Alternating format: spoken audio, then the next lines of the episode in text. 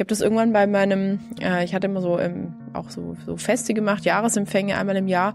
Und da habe ich mal bei einer Rede gesagt, das ist tatsächlich manchmal wie so eine Tomate im Sandwich, weil man, man liegt immer zwischendrin und alle sehen rot. Die Menschen mit Behinderung sehen rot, weil ihnen zu wenig erreicht wird. Und der Finanzminister oder der Arbeits- und Sozialminister oder die Ministerin sehen auch rot, weil sie immer die Forderung des Behindertenbeauftragten oder der Beauftragten hören. Ich habe mich immer wie diese Tomate gefühlt, so ein bisschen, weil ich immer für alle Seiten irgendwie diejenige war, die von den einen, von Herrn Schäuble zu hören bekommen, ist alles viel zu teuer, Frau Bentele. Und die behinderten Menschen haben mir gesagt, Frau Bentele, wieso machen Sie eigentlich hier nichts in der Sache? Und ich dachte nur, ja, danke. Haben wir ein geiles Rentensystem in Deutschland? Ähm, wir haben in Deutschland ein Rentensystem, das ausbaufähig ist. Das ist gut, unser Rentensystem, aber es können noch besser sein. Und unsere Grundforderung ist eben im V d K, dass wir eine Rente für alle haben.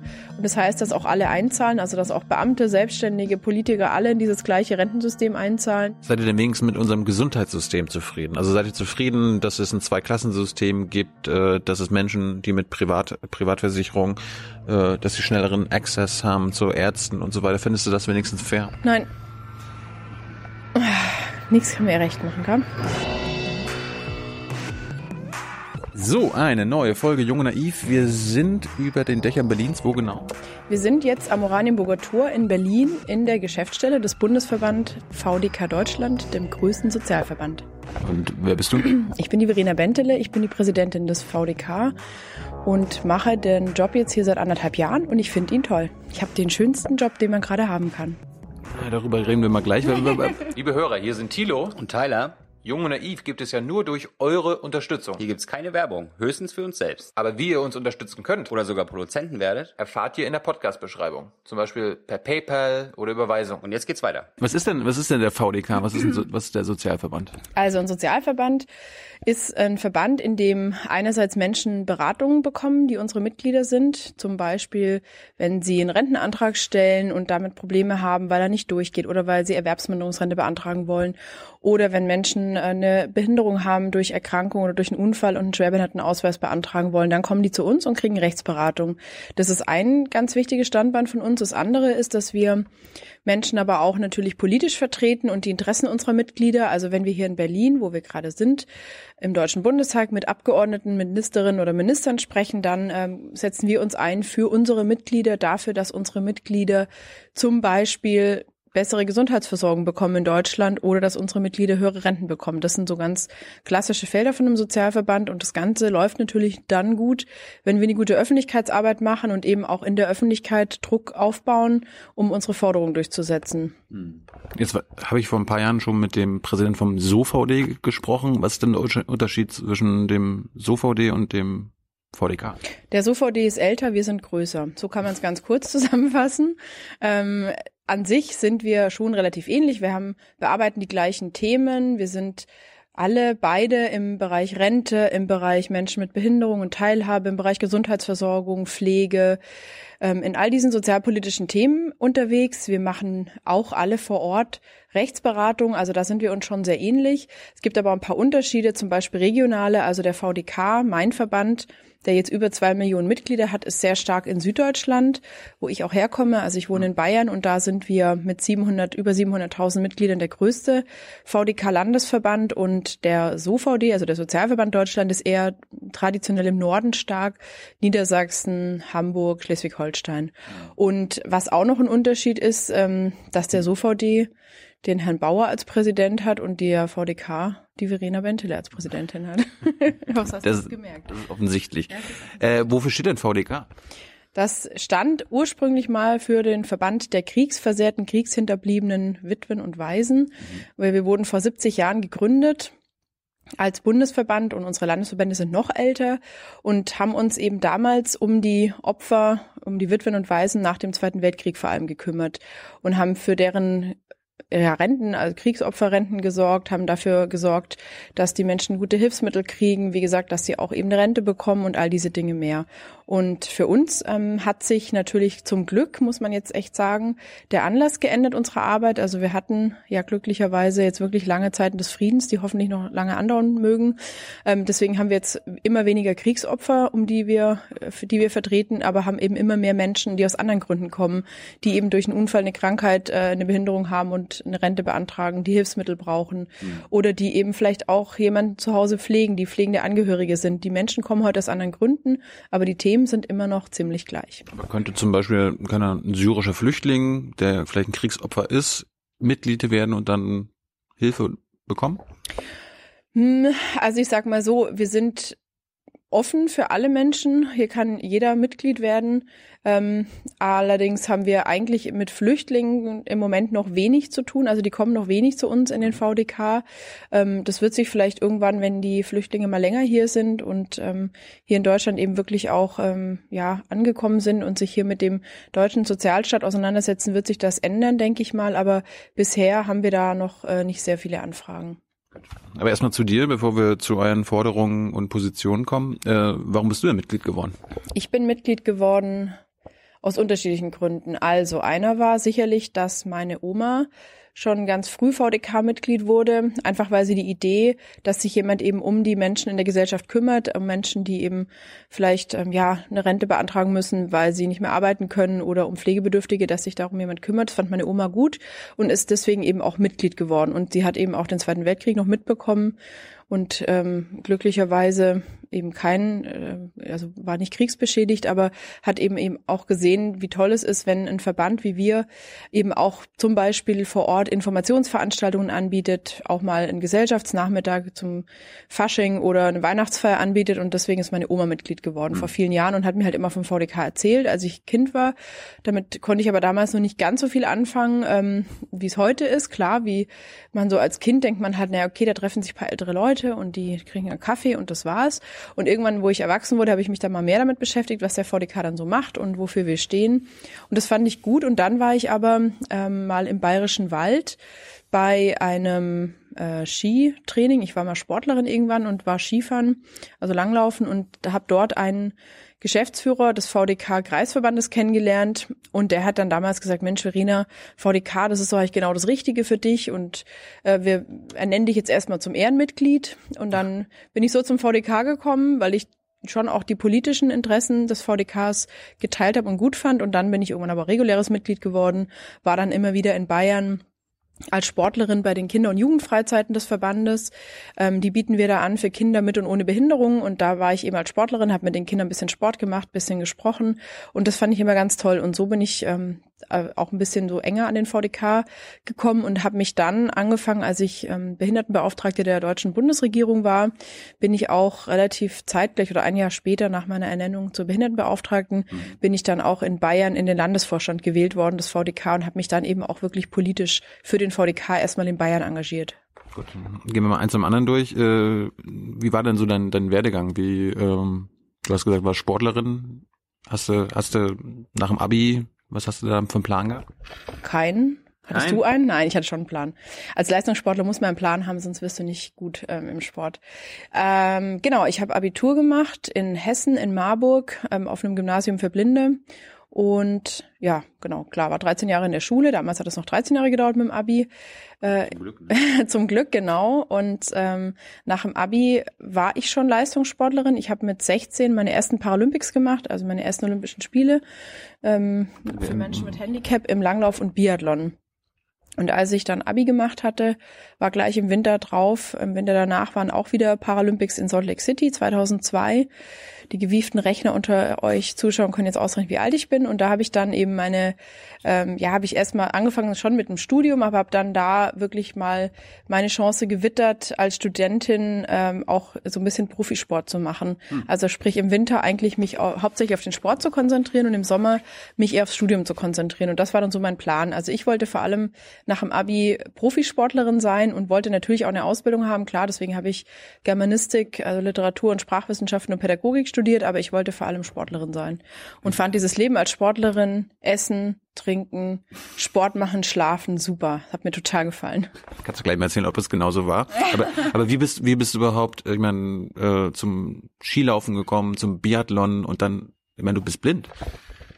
Wie geht das? Läufst du keinen Ski? Oder läufst du Ski? Ach, ich hasse Schnee. Ja, deswegen. Du bist nicht blind. Wieso läufst du nicht Ski? Könnte ich auch fragen. Genau. Nee, aber okay, du hast Schnee. Ich liebe Schnee. Ich finde Schnee ist ganz toll. Ich mag aber Sonne und Sommer genauso. Ich ähm, bin vor allem total gerne draußen. Und ich bin dazugekommen durch meine Familie. Ich komme vom Bodensee. Und äh, wer die wunderbare Gegend am Bodensee kennt, weiß, dass man da den großen, schönen See hat. Aber direkt dahinter auch die ganz hohen Berge in äh, Österreich und in der Schweiz, und bei uns ist das Allgäu nebendran, das sind dann etwas niedrigere Berge, und wenn man aus dieser Gegend kommt, dann ähm, gibt es eigentlich nur die Möglichkeit, dass man Skifahrer wird, und meine Eltern sind Skifahrer, die finden das total klasse, wenn sie ähm, im Winter auf der Piste sind, und die haben dann eben auch meinem äh, sehenden Bruder, und ich habe noch einen Bruder, der auch nichts sieht, und mir eben auch das Skifahren beigebracht, und das war echt total klasse, dass meine Eltern da ja uns einfach auch mit einbezogen haben, und ähm, ohne dass sie das schon vorher mal gelernt haben, wie man mit blinden Skilaufen anfängt oder Skifahren, haben sie dann gedacht, okay, komm, das bringen wir den beiden auch bei.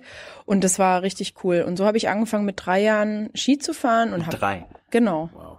Ja, das ist cool, weil dann verliert man die Angst oder hat erst gar keine Angst. Kinder sind ja total angstfrei, das ist äh, total schön.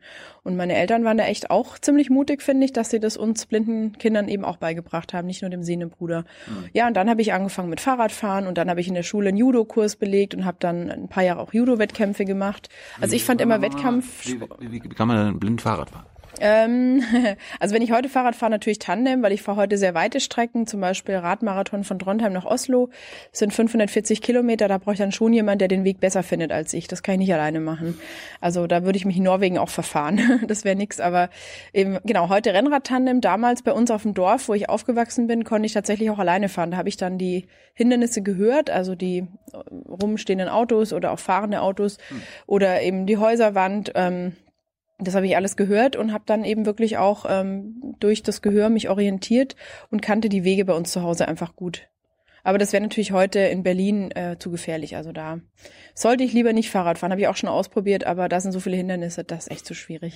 Hast du, äh, dadurch, dass du einen Sinn weniger hast, äh, sind die anderen Sinne ausgeprägter als jetzt zum Beispiel bei mir? Also ich würde schon sagen, dass sie besser trainiert sind und dass sie ähm, mehr Aufmerksamkeit bekommen. Das ist schon so. Und das Gehirn schafft wohl, dass ähm, eben wenn ein Sinn nicht da ist, wie bei mir das Sehen, dass dann eben auch die Areale für das Sehen, die für das Sehen normalerweise da sind, dass die auch belegt werden durch andere Sinne. Und ich denke, was bei mir schon anders ist, ich höre halt intensiver zu. Also ich höre ganz viele Geräusche und kann die sofort zuordnen. Also bei Hörspielen oder wie auch immer ähm, wäre ich der perfekte Geräuscherkenner, weil ich ähm, eben eigentlich alle Geräusche, die es so gibt ähm, oder viele, eben wirklich super zuordnen kann und halt auch auf viele Dinge achte, die jetzt vielleicht dir entgehen würden. Zum Beispiel? Ähm, weil wenn irgendwo, äh, was weiß ich, hinter mir ähm, jemand vorbei läuft mit äh, mit Krücken oder wenn äh, irgendwo was runterfällt oder wie auch immer und du wärst gerade auf Sehen irgendwo konzentriert, würdest du das wahrscheinlich weniger wahrnehmen und ich ähm, nehme es deswegen mehr wahr, weil ich mir aus diesen Geräuschen meine Bilder für, von der Umgebung zusammensetze. Und ich höre zum Beispiel auch intensiv natürlich Stimmen an und höre an der Stimme, wie ist jemand drauf, wie fröhlich ist jemand, guckt jemand gerade in die Welt oder mich an. Das sind alles Dinge, die hört man super an der Stimme. Und die Stimme kann man auch echt schlecht verstellen. Also du hörst an der Stimme sofort, wenn man geübter Zuhörer ist, finde ich, wie ja wie authentisch, wie echt klingt eben auch eine Stimme. Hast du noch andere Sinne, die äh, besser funktionieren? Ja, ich riech sehr gut. Nee, nee. Also ich, nein, ich, ich glaube, das Hören ist schon der Sinn, ähm, also ich, ich kann gut riechen, das, das stimmt schon und kann, äh, also nicht ich so rieche gut, sondern ich äh, kann am Riechen vieles erkennen. Ähm, und ich rieche auch gut, glaube ich, aber egal. Auf jeden Fall, ähm, ich, ich kann schon durchs Riechen ähm, auch einiges erkennen, so an Gewürzen oder solche Dinge. Das ist für mich jetzt auch kein Problem. Und Schmecken auch, da bin ich schon gut trainiert. Also da bin ich manchmal überrascht. Ich habe mal im Studium in so einem Restaurant im Dunkeln gearbeitet, was manche da nicht erkannt haben.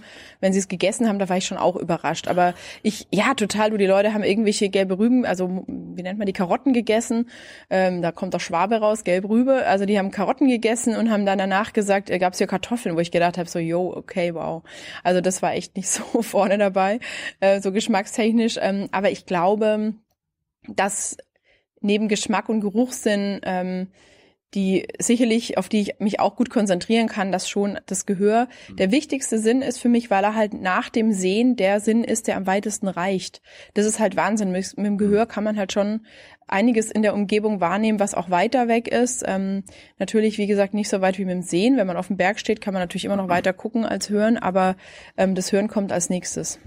Wenn du sagst, du hast in der Küche im Dunkeln gearbeitet, kann ich mir das so vorstellen, wenn du zu Hause bist, ist immer auch alles dunkel und äh, wenn, wenn du abends was kochst oder so, ist, ist auch alles dunkel. Also in diesem also deine, Strom, deine, deine Stromrechnung ist ziemlich gering. Nee, das ist sie leider nicht, das stimmt nicht. Also ähm, in, in dem Restaurant, wo ich gearbeitet habe, im Dunkeln, äh, Studentin, habe ich das Essen den Leuten eben serviert und ähm, da war es tatsächlich schon für Blinde natürlich einfach, weil da drin war es wirklich äh, stockduster. Also wenn da mal jemand ähm, sein Handy rausgeholt hat und gedacht hat, jetzt gucke ich mal kurz nach einer S M S, haben sofort alle im Raum so, wow, Lichtblitz. Da haben sich immer alle mega gefreut. Das äh, muss man dann den Leuten immer sofort sagen, das dürft ihr natürlich nicht.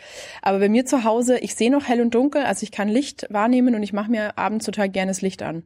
Also meine Stromrechnung ist, glaube ich, nicht so viel geringer, weil ich höre auch gerne und viel Musik oder Podcasts oder was weiß ich, Hörbücher und ähm, vor allem mag ich auch gerne, wenn es hell ist. Ja. Guckst du Fernsehen? Mhm. Also du hörst Fernsehen? Ich höre Fernsehen, genau, und ich höre auch Bücher, aber ich würde trotzdem sagen, ich lese und ich gucke fern, weil ich finde, der Sprachgebrauch ja. Äh, ist ja für uns alle gleich, da sind wir alle gleich sozialisiert und ich sage auch, wir sehen uns morgen und nicht, wir hören uns morgen oder wir riechen uns morgen, also fände ich es auch ein bisschen schräg. Ich fand gerade interessant, du hast gesagt, äh, du setzt Bilder in deinem Kopf zusammen, äh, wie, wie machst du das? Ich meine, du bist ja von Geburt an blind, wie, woher weißt du, was ein Bild ist oder so? Also ich glaube, ich kann mir die Dinge eben zusammensetzen, so wie ich es eben gewöhnt bin. Also vielleicht ist mein Bild halt eher ein Hörspiel oder ist eher ein äh, Hörbuch. Das kann durchaus sein, dass mein Bild anders ist als deins. Das äh, vermute ich sogar, mhm. weil ich zum Beispiel auch Farben immer mit Gegenständen assoziiere. Also grün ist halt ein Blatt zum Beispiel für mich oder blau ähm, könnte da, das Wasser sein. Also ich habe da schon eher andere Assoziationen, Gefühle, äh, Vorstellungen davon, äh, haptische oder äh, andere Eindrücke von meinen Bildern oder eben auch akustische Bilder. Also ich schätze schon, dass meine Bilder anders sind als deine. Das finde ich aber immer nicht so schlimm, weil ich meine, wir wissen auch, jeder hat zum Beispiel andere Lieblingsfarben und das liegt ja auch daran, dass auch jeder, der sieht, die Welt anders wahrnimmt. Also auch nicht zwei Leute, die sehen, finden das Gleiche schön, sonst würden wir alle die gleichen Menschen, die gleichen Farben, die gleichen Gegenstände und die gleichen Sonnenuntergänge schön finden. Hm. Ist ja auch nicht so. Äh. Finde ich nicht so schlimm. Leidest du äh, darunter oder hast du jemals darunter gelitten? Nein. Also, jein, ähm, ich leide nicht drunter. Nee, das kann ich mit klarem Nein beantworten. Aber natürlich gab es schon Phasen ähm, und gibt es vielleicht auch manchmal heute, wo ich es unpraktisch finde, nichts zu sehen. Also wenn ich einkaufen bin und hier in Berlin, der Berliner ist ja gerne mal ein wenig schnottrig äh, und da muss ich halt jemand was fragen und die Leute sagen dann, na guck mal da vorne. Da denke ich, ja, jo, danke für die Information. Ich wollte ja nur wissen irgendwie, wo, was weiß ich, äh, die Gurke liegt, ja. Und äh, wenn er sagt, guck mal da rüben, ja. Ist für mich dann nicht so hilfreich. Da wäre es manchmal auch besser, äh, wenn man jetzt gerade nicht so einen talkative Tag hat, äh, dass man tatsächlich selber sieht. Das fände ich für mich schon auch nicht schlecht. Ähm, Aber an sich ist es tatsächlich für mich meistens kein Problem. Ähm, als Jugendliche bei uns auf dem Land fand ich es schon nervig, wo dann so alle einen Führerschein gemacht haben, mal selber wohin konnten. Und ich musste halt immer irgendwie Familie oder Freunde fragen, du kannst mich mal von A nach B fahren. Das gab und gibt natürlich schon Situationen, wie gesagt, wo ich es einfach unpraktisch finde. Gehen Menschen mit dir anders um, vorsichtiger, übervorsichtig? Nervt dich das vielleicht manchmal? Äh, ja, das nervt mich schon. Also es gehen schon viele Menschen vorsichtiger um oder trauen mir auch einfach nicht wahnsinnig viel zu. Also viele Menschen sagen mir zum Beispiel, mein Gott, das ist ja toll, wie sie das alles schaffen, wo ich dann immer denke, ja, also ist schon auch interessant. Ich meine, wenn einem das ständig jemand sagt, ähm, von dem man eigentlich weiß, äh, weiß ich nicht, der kriegt vielleicht längst nicht so viele Dinge parallel geregelt wie ich und die Menschen kommen alle her und sagen dir immer, wow, toll, wie du das alles schaffst. Das meinen die total positiv und die meinen es bewundernd, aber ich finde es manchmal so ein bisschen komisch, weil ich würde das zu anderen Leuten ja so auch nicht sagen. Also ich finde ähm, immer, man muss sich das einfach gut oder, nee, vielleicht, es war ein falsches Beispiel. Ich, ich versuche es nochmal neu. Wir, ist wir das so eine Art Mitleid, meinst du jetzt? Wir machen einen Schnitt und ich versuche es neu zu erklären, weil das Beispiel war schlecht. Was mich total stört, ähm, dass mich viele Menschen bei den einfachen Dingen fragen, wie machst du das eigentlich? Also ich meine, dass man bei schwierigen Dingen fragt, zum Beispiel Klamotten, das ist ja für Frauen ein interessantes Thema, da fragen mich dann oft Frauen, wie machst du das mit deinen Klamotten, wie gehst du shoppen, wie suchst du dir das aus, wie schaust du, was zusammenpasst? Das ist wirklich eine technische Geschichte, da brauche ich äh, zum Teil Hilfe, da muss ich mir vieles merken, da habe ich ein Farberkennungsgerät, also da muss man wirklich ein bisschen organisiert sein. Dass mich das Leute fragen, das finde ich noch okay, aber dass mich Leute wirklich auch so banale Dinge fahren, so ja, ähm, kannst du eigentlich dich alleine anziehen? Da denke ich immer so, was was stellt ihr euch vor? Ich meine, Pulli nehmen über den Kopf, fertig, ja. Also ich meine, das ist echt nicht so schwer. Ähm, und ich weiß, die Leute meinen es alle nicht nicht irgendwie böse, aber es ist natürlich manchmal schon, ähm, hat oft schon was sehr Mitleidiges, wenn einem dann wirklich auch die Leute immer so sagen, mein Gott, also wie sieht das alles mal? Am besten tätscheln sie einem noch einen Arm. Das mag ich jetzt nicht so gern. Du hast gerade gesagt, ein Farberkennungsgerät. Was ist das denn? Das ist ein Gerät, das halte ich auf meine Klamotten und dann sagt es mir an äh, blau, grün, schwarz, weiß. Das habe ich noch nie gehört. Das ist super. Das ist eine tolle Technik. Das funktioniert auch über Lichtbrechung. Also das Gerät misst sozusagen das Licht in den Klamotten oder im Muster und kann mir dann sagen, was äh, die Klamotten für eine Farbe haben. Das ist ja A, geschickt zum Waschen hm. und B, natürlich aber auch klar, ähm, wenn man was anziehen will, also unter die weiße Bluse, das weiße Top oder so, ist schon geschickt, wenn man da nicht das Schwarze drunter zieht. Was für einen Umgang wünschst du dir denn? Also man, äh, äh, also unverkrampft sind und fragen einfach das, was sie wirklich wissen wollen äh, und mir nicht irgendwie immer mit ihren Vorurteilen kommen, so von wegen, du kannst ja gar nicht alleine wohnen, oder? Also da finde ich immer, das finde ich schon sehr anmaßend. Also äh, warum soll ich nicht äh, kochen und andere Dinge hinkriegen oder mir die richtige Hilfe? Also mir ist lieber, die Leute fragen mich, wie kochst du, ohne dir die Finger zu verbrennen? Dann äh, find, kann ich darauf eine Antwort geben. Wie, wie, wie nutzt du so ein Telefon, ein iPhone und so? Kannst du sowas? Äh, kann ich. Ja. Ja. Aber wie, wie geht das? Da muss man ja immer irgendwo raufklicken. Ja, ja, genau. Nee, also das ist so, beim Telefon zum Beispiel be- verändert sich, wenn man das einstellt, wenn man die Bedienungshilfen aktiviert für Sehbehinderte, dann äh, ändert sich die komplette Bedienung. Also wenn ich meinen Bildschirm anfasse, hm. dann sagt mir das Telefon zum Beispiel, ich bin gerade auf den Nachrichten, dann mache ich so einen Doppeltipp und dann sind die Nachrichten offen, also das Fenster, wo alle Nachrichten drin sind. Hm. Wenn ich da eine Nachricht anklicke, dann weiß ich ungefähr, auf welcher Höhe des Bildschirms es ist.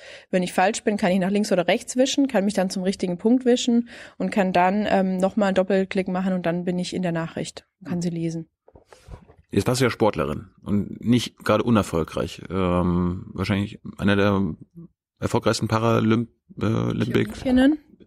Paralympionikinnen, glaube ich. Paralympionikinnen äh, der Deutschen. Paralympisch, paralympisch. Paralympisch. Kein, kein O drin, macht aber nichts. Ja. Wie hast du denn das geschafft und wie wie läuft man eigentlich Biathlon blind? Also man äh, muss vor allem viel trainieren, das ist für alle Sportler so, das äh, ist ja. das A und O.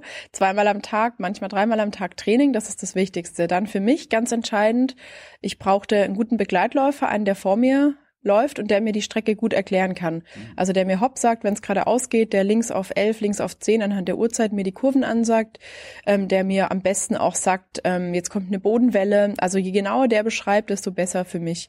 Und beim Langlaufen ist der Begleitläufer eben immer vor mir.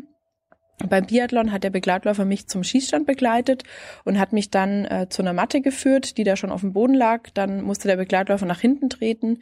Ich habe mich auf diese Matte gelegt, das Gewehr ähm, lag da schon in so einer Holzvorrichtung. Dann habe ich mir einen Kopfhörer aufgesetzt, Gewehr an die Schulter genommen und habe äh, durch Bewegungen eben das Ziel gefunden und habe auf dem Kopfhörer einen Ton gehört. Und je höher dieser Ton wurde, desto mehr war ich in der Mitte des Ziels. Habe ich nicht gewusst. Mhm. Schau. Und du warst ja mit sechzehn schon bei den ersten Paralympics? Genau. Mhm. Genau, ich war mit sechzehn in Nagano bei den Paralympics, achtundneunzig, und das war natürlich für mich eine Wahnsinnserfahrung. Ich meine, da waren ganz viele internationale Sportlerinnen und Sportler. Die Sportler wohnen da in so einem olympischen Dorf.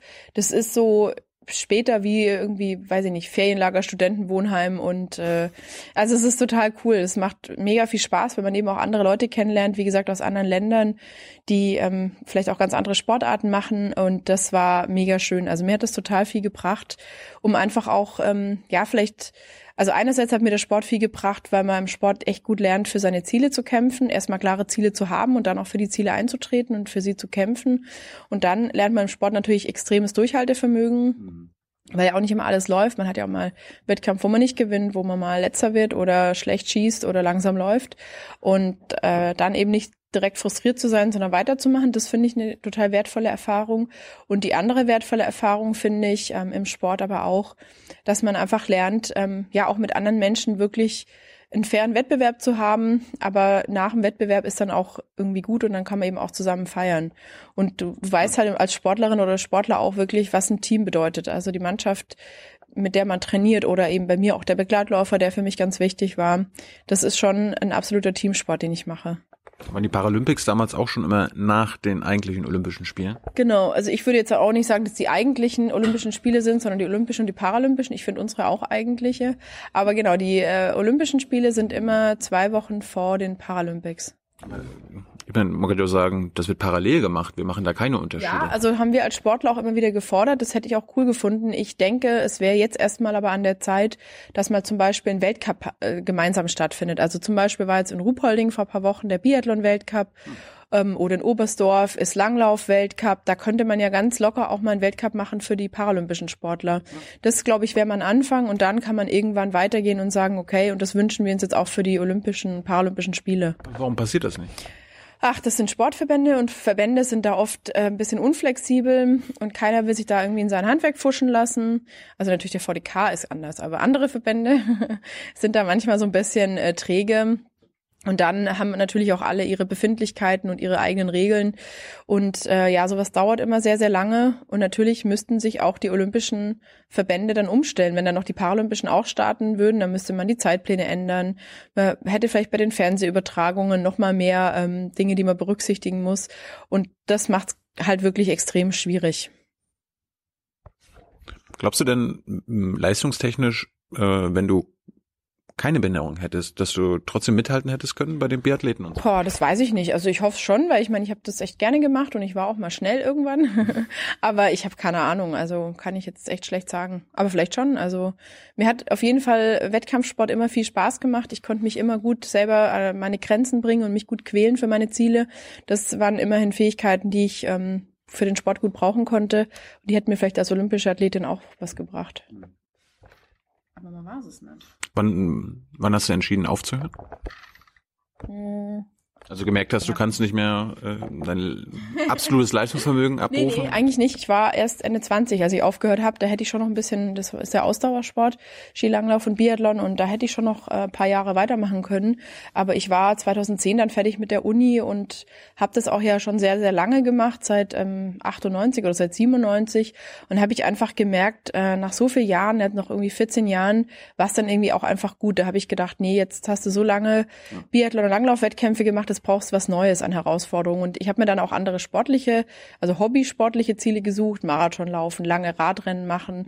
Also ich habe dann mir andere Dinge gesucht, weil ich immer noch gerne Wettkampfsport machen wollte, aber eben im Hobbybereich. Aber ich brauchte dann wirklich vor allem eher mal meine Herausforderungen der Arbeit. Das war dann für mich so ein neues Ziel. Du hast vorhin gesagt, äh, Profisportlerin, davon hast du schon geträumt. Geht das überhaupt im, im, bei den Paralympics und im Behindertensport? Ja, also es geht heute für immer mehr Sportler, Gott sei Dank, weil die, ja, das ist tatsächlich äh, ganz spannend, weil heute die Paralympics auch mehr mediale Wahrnehmung haben. Da haben wir, denke ich, auch so als Sportler in den letzten dreißig Jahren haben da viele wirklich auch viel für getan, ähm, als Persönlichkeiten den Sport in die Öffentlichkeit zu bringen und auch mit guten Leistungen. Ähm, wir haben Sportler wie den Markus Rehm, der zum Beispiel mit einer Prothese wirklich wahnsinnig weit springt, also der bei deutschen Meisterschaften, auch bei den Olympischen schon mitgesprungen ist und da gewonnen hätte, wenn er da mitgewertet worden wäre. Ähm, und das sind natürlich schon tolle Leistungen, die einfach dann auch in der Öffentlichkeit wahrgenommen werden. Und ähm, deswegen sind natürlich auch immer mehr Firmen aufmerksam geworden auf den paralympischen Sport. Und jetzt inzwischen haben wir wirklich einige, die als Profi leben können. Und ich konnte schon auch so im Studium, ging das schon. Jetzt heute ähm, wird es wahrscheinlich auch gehen oder vielleicht auch gehen, wenn ich noch Sportlerin wäre. Aber es ist natürlich schon bei uns anders, weil ich meine, ich habe zwölf ähm, paralympische Goldmedaillen gewonnen und ich kann mir jetzt davon kein Haus in München leisten. Also du verdienst jetzt nicht so wie... wie Habt ihr kein Preisgeld bekommen? Nee, haben wir nicht bekommen. Nee, nee. Also deswegen, das haben wir zum Beispiel eben nicht. Aber das ist doch bei den Olympischen Spielen, wenn, glaube ich, irgendwie deutsche Sportler Goldmedaillen bekommen. Ja, genau. Also bei den Olympischen Spielen gibt es nochmal eine Ausnahme, da haben wir auch ein bisschen was gekriegt, aber immer deutlich weniger. Also ich habe in Vancouver fünfmal Gold gewonnen, habe weniger Medaillenprämie bekommen als ein olympischer Athlet für eine Goldmedaille. Das zeigt schon viele. Und ich, wie gesagt, deswegen geht es eine Zeit lang schon mit dem Profisport, aber nicht, dass man nachher irgendwie ausgesorgt hat. Also Hast du Sponsoren manche, gehabt? Ich hatte Sponsoren, ja, zum Glück. Genau, weil ich hatte ja auch immer noch einen Begleitläufer. Also ich musste ja für zwei Leute gucken, wenn wir Trainingslager gemacht haben, dass ich das bezahlen kann. Und das wäre so als Studentin ohne Sponsor nicht gegangen. So, was hast du denn studiert? Ich habe Germanistik und Pädagogik studiert. Warum? Äh, puh, warum, warum? Äh, weil ich Bücher spannend fand, weil ich irgendwas machen wollte, was mich interessiert hat und wo ich den Sport gut machen konnte. Also ich wollte ja auch nichts lernen. Äh, ich wollte schon was lernen. Nee, ich wollte nicht studieren, wo ich so irre viel für lernen muss, dass ich keine Zeit mehr habe zum Trainieren. Hm. Bin ich auch ehrlich, aber ich fand das auch immer spannend, äh, einen Zugang äh, über die Literatur zu auch gesellschaftlichen Veränderungsprozessen zu haben, mich mit den Gedanken von Menschen äh, zu beschäftigen, die sie eben aufgeschrieben haben. Also das fand ich schon immer total spannend, aber es war wirklich damals eher so eine Bauchentscheidung. Also ich habe nie überlegt, was könnte ich danach mit Literaturwissenschaften anfangen. Nee? Nö, ehrlich gesagt nicht. Also ich bin jetzt hier keine gute Studienberaterin. Hm. Liebe Kinder, macht euch vor Gedanken, was ihr werden wollt. Nein, Spaß. Also ich finde das schon, äh, ich finde beide Wege okay und meiner war halt so, ich habe einfach was gemacht, was ich auch okay finde, wie gesagt, äh, was mir Spaß macht und wo ich gedacht habe, ja, da könntest du dich vielleicht wiederfinden, ähm, aber ich hatte nie wie andere, und das finde ich eigentlich immer schön, klar, wenn man so ein Ziel hat, andere Freundinnen von mir haben gesagt, ja, ich möchte Lehrerin werden, ich möchte Journalistin werden, ich möchte im Verlag Lektorin werden, also andere hatten da schon ganz klare Ziele, ich hatte das gar nicht. Mhm. Wenn mich immer jemand gefragt hat, habe ich immer gesagt, naja, irgendwie Taxifahren ist schwierig ohne Führerschein. Ich weiß es nicht, keine Ahnung. Also ich wusste tatsächlich nicht, was ich machen will. Ich wusste mal, was ich nicht machen will, aber ich wusste auch nicht, was ich machen will. Was war denn dein erster Job? Mein erster Job war, nach dem Studium selbstständig zu sein. Ich habe nach dem Studium eine Coaching-Ausbildung gemacht und habe Vorträge für Firmen gehalten, habe angefangen, äh, Coachings zu machen für Teams, also zum Beispiel zum Thema Führung und Vertrauen, ähm, und habe mich damit selbstständig gemacht. Und das hat mir ganz, ganz viel Spaß gemacht. Und das habe ich gemacht von zweitausendelf, also wo ich dann wirklich mit der letzten Prüfung fertig war, da eigentlich schon im Studium angefangen. Mhm. Aber dann zweitausendelf bis zweitausendvierzehn habe ich das gemacht und hätte das auch auf jeden Fall weitergemacht. Aber dann kam eben die Anfrage von Andrea Nahles, ob ich Beauftragte der Bundesregierung für die Menschen mit Behinderung werden möchte. Dazu kommen wir gleich. Jo. Wie bist du denn überhaupt politisiert worden? Wann, wann hast du dich zum ersten Mal in deinem Leben mit Politik beschäftigt? Ähm, das kann ich so genau nicht sagen, weil das bei uns zu Hause immer am Küchentisch, äh, am Essen ging es viel um Politik. Also meine Eltern sind politische Menschen, meine Brüder sind äh, politische Menschen.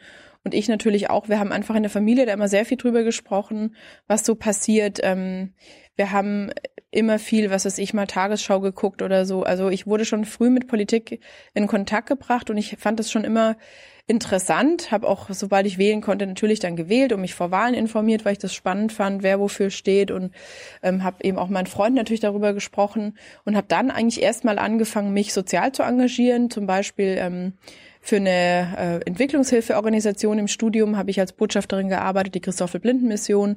Dann habe ich angefangen, mich sportpolitisch zu engagieren im Internationalen Paralympischen Komitee und da ähm, als Botschafterin zu arbeiten. Also ich habe erstmal andere Einstiegswege gefunden. Und dann hatte ich zweitausendzehn die Gelegenheit, nach den Paralympics in Vancouver, das ist so ein übliches Verfahren, dass eben Parteien auch äh, Sportler oder Künstler anfragen, ob sie mit ihnen bei der Bundesversammlung als Wahlmänner oder Wahlfrauen wählen wollen. Mhm. Und ich durfte dann ähm, damals für die S P D in Baden-Württemberg an der Bundesversammlung teilnehmen und das hat mir echt irre viel Spaß gemacht. Und da mal so diese Atmosphäre im Reichstag hier in Berlin zu erleben, Ähm, ja, auch mal die ganzen äh, politisch aktiven Leute da kennenzulernen und Typen wie Gregor Gysi oder andere, die man sonst aus dem Fernsehen kennt, mal live zu sehen, das war schon sehr spannend. Und dann habe ich zweitausendelf ähm, mich auch sportpolitisch engagiert für die Olympia- und Paralympics-Bewerbung von München und Garmisch-Partenkirchen und Königssee, die wir leider verloren haben gegen Pyeongchang, aber das war für mich auch ein ganz spannender Eindruck. Und dabei habe ich den Christian Ude, unseren damaligen Oberbürgermeister von München, sehr gut kennengelernt, weil der eben auch mit uns in Südafrika war und auf vielen Terminen, um für die Olympischen und Paralympischen Spiele zu werben. Und der hat mich zweitausendzwölf dann gefragt, ob ich ihn nicht unterstützen möchte im Wahlkampf. Und da bin ich dann wirklich so richtig in die Politik eingestiegen.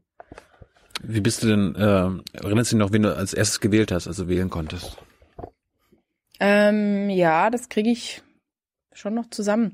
Also ähm, ich bin neunzehnhundertzweiundachtzig geboren und wenn man neunzehnhundertzweiundachtzig geboren wurde, äh, war die ersten Jahre... Die Bundestagswahlen zweitausendzwei wahrscheinlich, ne? Genau, die, äh, richtig. Und die erste, äh, der erste Kanzler war immer Helmut Kohl. Ja. Und dann habe ich eben äh, relativ schnell für mich auch äh, gewusst, was ich nicht wählen will und habe dann zweitausendzwei äh, Gerd Schröder gewählt. Irgendwann mal bereut, weil dann, ich meine, du bist du bist jetzt V D K-Präsidentin, ja. Wir wissen, was äh, die Agenda zwanzig zehn nach seiner Wahl äh, also ich gebracht hat. Also vieles sicherlich kritisch gesehen, ja, auf jeden Fall, klar. Also meine Wahl bereuen, Mai, also weiß ich nicht, für, für die damalige Zeit, man muss ja immer im Kontext sehen und für mich war es auf jeden Fall besser als sechzehn Jahre Helmut Kohl, hm. Und deswegen habe ich Gerd Schröder gewählt und ähm, ja, ich meine, Gerd Schröder hat auch gute Sachen gemacht, aber natürlich an der Agenda-Politik äh, beißen wir uns auch heute als Sozialverband V d K natürlich die Zähne aus. Hm. Und immer wieder S P D gewählt? Jetzt bist du ja S P D-Mitglied? Also jetzt... Äh, berufe ich mich auf mein Wahlgeheimnis. Mhm. Ähm, aber ich meine, wenn man die Position von einem Sozialverband kennt, dessen Präsidentin ich bin, ist es schon auch... Äh, Dann bist du bei der Linken eigentlich. Oh, das ist eingelesen in unsere Position. Also ja, ich habe, ähm, nee, ich bin ich nicht. Ich bin äh, ja auch für die S P D Beauftragte der Bundesregierung für die Belange von Menschen mit Behinderung gewesen mhm. und ähm, bin Mitglied, genau. Aber wir sind jetzt, und das ist ja viel wichtiger, wir sind parteipolitisch unabhängig. Also jetzt äh, ist wirklich der, die Vertretung meiner Mitglieder das wichtigste und oberste Ziel und nicht die Parteienpolitik. Also ich lege mich jetzt gar nicht fest auf eine Partei, bei der ich, der ich nahestehe oder mit der ich, ähm, mhm. ja, mit der ich mehr zu tun habe als mit anderen, weil uns geht's wirklich um die Sache, um die Verbesserung im sozialpolitischen Bereich für die Mitglieder, die wir vertreten. Aber hast du politische Überzeugungen? Wie würdest du denn politische Weltanschauung beschreiben? Ja, also ich habe schon politische Überzeugung und auch eine politische Weltanschauung. Also erstmal ist mir ein ganz wesentliches und wichtiges Thema Chancengleichheit herzustellen, die wir auch in Deutschland nicht haben. Also auch in Deutschland hängt es immer noch sehr ab, von welchem aus, äh, ja, woher man kommt, also was man für ein Umfeld hat, ähm, wie, welchen Hintergrund man hat, welche Familie, aus welcher Familie man kommt, davon hängen unsere Bildungschancen zum Beispiel sehr ab und das finde ich total unbefriedigend. Ich finde, dass ein Land wie unseres den Anspruch schon haben sollte, allen Kindern und Jugendlichen gute Chancen erstmal zu äh, ermöglichen, äh, eine gute Schulbildung, gute Ausbildungsmöglichkeiten und es sollte eben nicht davon abhängen, welchen Bildungshintergrund die Eltern zum Beispiel haben. Äh, also das war immer schon was, was mich sehr umgetrieben hat und natürlich auch Gerechtigkeit. Also wenn wir zum Beispiel wissen, was manche Milliardärs Erbinnen und Erben äh, so an Vermögen haben, das können die ja gar nicht alles selbst erarbeitet haben. Da haben immer viele Leute dran mitgearbeitet, die dann zum Beispiel in den Autofirmen gearbeitet haben am Fließband. Und deswegen denke ich halt, dass unsere Vermögensverteilung in Deutschland auch so ein Punkt ist oder auch weltweit, der sehr ungerecht geregelt ist, wo man schon äh, gegensteuern sollte. Also der Horst Seehofer hat in der letzten Folge, als ich ihn gefragt habe, was er denn dagegen tun will, dass sechsundvierzig Menschen in Deutschland so viel Vermögen haben wie die untersten zweiundvierzig Millionen in Deutschland, mhm. hat er mit mehr Bildung beantwortet. Mhm. Was würdest du denn da antworten? Ich würde natürlich schon sagen, Bildung ist ein Punkt, aber es ist ja längst nicht der einzige Punkt, weil ich meine, diese sechsundvierzig mit dem großen Vermögen, das sind ja auch Firmenerben, das sind ja Leute, äh, also wo nicht die eigene Bildung allein entscheidend ist dafür, was sie haben. Mhm. Bildung ist ein Punkt, aber es ist längst nicht der einzige. Ich würde damit antworten, dass wir halt dringend zum Beispiel eine verfassungsgemäße Vermögenssteuer brauchen, dass wir dringend auch bessere Löhne brauchen für Menschen, dass sie sich eben auch, ähm, ja, ein, Ihr, ihren Wohlstand oder ihr Vermögen erarbeiten können. Das sind ganz wichtige Forderungen und ich würde natürlich auch damit arbeiten, dass man schon äh, nochmal überlegen muss, ja, wie man auch durch ein gerechteres Steuersystem ähm, da mehr Gerechtigkeit herstellt, also durch zum Beispiel eine Finanztransaktionssteuer, indem man Kapitalerträge nochmal anders besteuert. Also da könnte man schon einiges machen, damit eben nicht äh, die, die immer, die jetzt schon viel haben, immer mehr haben. Hört sich schon sehr sozialistisch an, deine Ideen. Also bist du eine Sozialistin? Ich bin keine Sozialistin, nein. Ich bin äh, auch ein Mensch, der davon, der da schon von überzeugt ist, ähm, dass jeder Mensch ja auch die Möglichkeit haben sollte, dass man wieder bei den Chancen und die Chance haben sollte, eben auch ähm, was für sich zu erarbeiten und was zu ähm, ja, für sich irgendwie einen Weg zu finden. Das, das beißt sich ja nicht. Das, ja. Nee, das beißt sich nicht, genau. Und ich bin äh, also ich bin jetzt nicht dafür, dass wir alles Äh, Eigentum sozusagen verstaatlichen sollten. Also wenn du das meinst... Das wäre jetzt Kommunismus. Das wäre Kommunismus und dafür bin ich schon mal... Nee, genau. Also wenn du das meinst, wäre ich da, dafür nicht sozialistisch. Ähm, würde ich sagen, ist es auch noch nicht meine Idee. Sie ist aber äh, eher gerecht. Also ich würde sagen, ich bin ein Gerechtigkeitsfan. Und das heißt eben, dass man immer schauen muss, wie findet man einen gerechten Ausgleich zwischen den unterschiedlichen Interessen von Menschen. Und da würde ich mal sagen, soweit... Wie der Sozialismus würde ich nicht gehen, soweit wie der Kommunismus erst recht nicht. Aber ich würde halt auch nicht dem, dem Markt, wie es ja manche Parteien und Politiker wollen, alle Freiheiten überlassen, weil das eben, wie gesagt, für die, die viel haben, die viel erben, äh, die vielleicht irgendwie ein äh, Unternehmen äh, gründen und ähm, das Unternehmen eben auch immer größer und größer wird, die ihre Leute aber vielleicht nicht gut bezahlen, da muss man halt einfach ein Stück weit gegensteuern. Und das, finde ich, ist äh, eigentlich ein guter Weg für eine für einen sozialen Aus, für einen sozialen Ausgleich. Was habt ihr da für Forderungen? Also der V d K, äh, Vermögensteuer hast du gerade ja, schon gesagt, Verfassungs-, Erbschaftssteuer eine, vielleicht? Genau, Erbschaftssteuer finde ich auch eine ganz wichtige Forderung, die wir haben. Auch eine gerechte Finanztransaktionssteuer, eine wichtige Forderung, wenn wir schon bei den Steuern sind. Mhm. Wir wollen auch gerne eine, so früher hieß es mal Maschinensteuer oder heute vielleicht Digitalsteuer. Also dass zum Beispiel auch Unternehmen, die äh, mit digitalen Dienstleistungen Geld verdienen, dass auch die ähm, ihren Beitrag zahlen und eben auch, was natürlich eine Herausforderung ist, aber eine wichtige Forderung für uns schon ist, dass die Firmen, die eben hier in Deutschland Geld verdienen und Umsätze generieren, natürlich auch hier Steuern zahlen. Weil das ist schon ein Problem, wenn man sieht, äh, manche Firmen, amerikanische Großkonzerne zum Beispiel, die hier in Deutschland ähm, zwar Gewinne erwirtschaften und große Umsätze machen, aber vielleicht irgendwo anders ihren europäischen Sitz angemeldet haben, zahlen hier irgendwie kaum Steuern. Mhm. Das finde ich ist nicht gerecht. Also da muss wirklich auch global an der Steuerpolitik wirklich was passieren. Und das ist natürlich ein dickes Brett, ist uns auch klar. Jetzt hast du vorhin schon gerade erzählt, Andrea Nahles hat dich irgendwann gefragt, ob du Behindertenbeauftragte der Bundesregierung werden willst. Wie, wie ist denn das gekommen? Wie ist sie auf dich, auf die Idee gekommen und wie hast du eigentlich reagiert?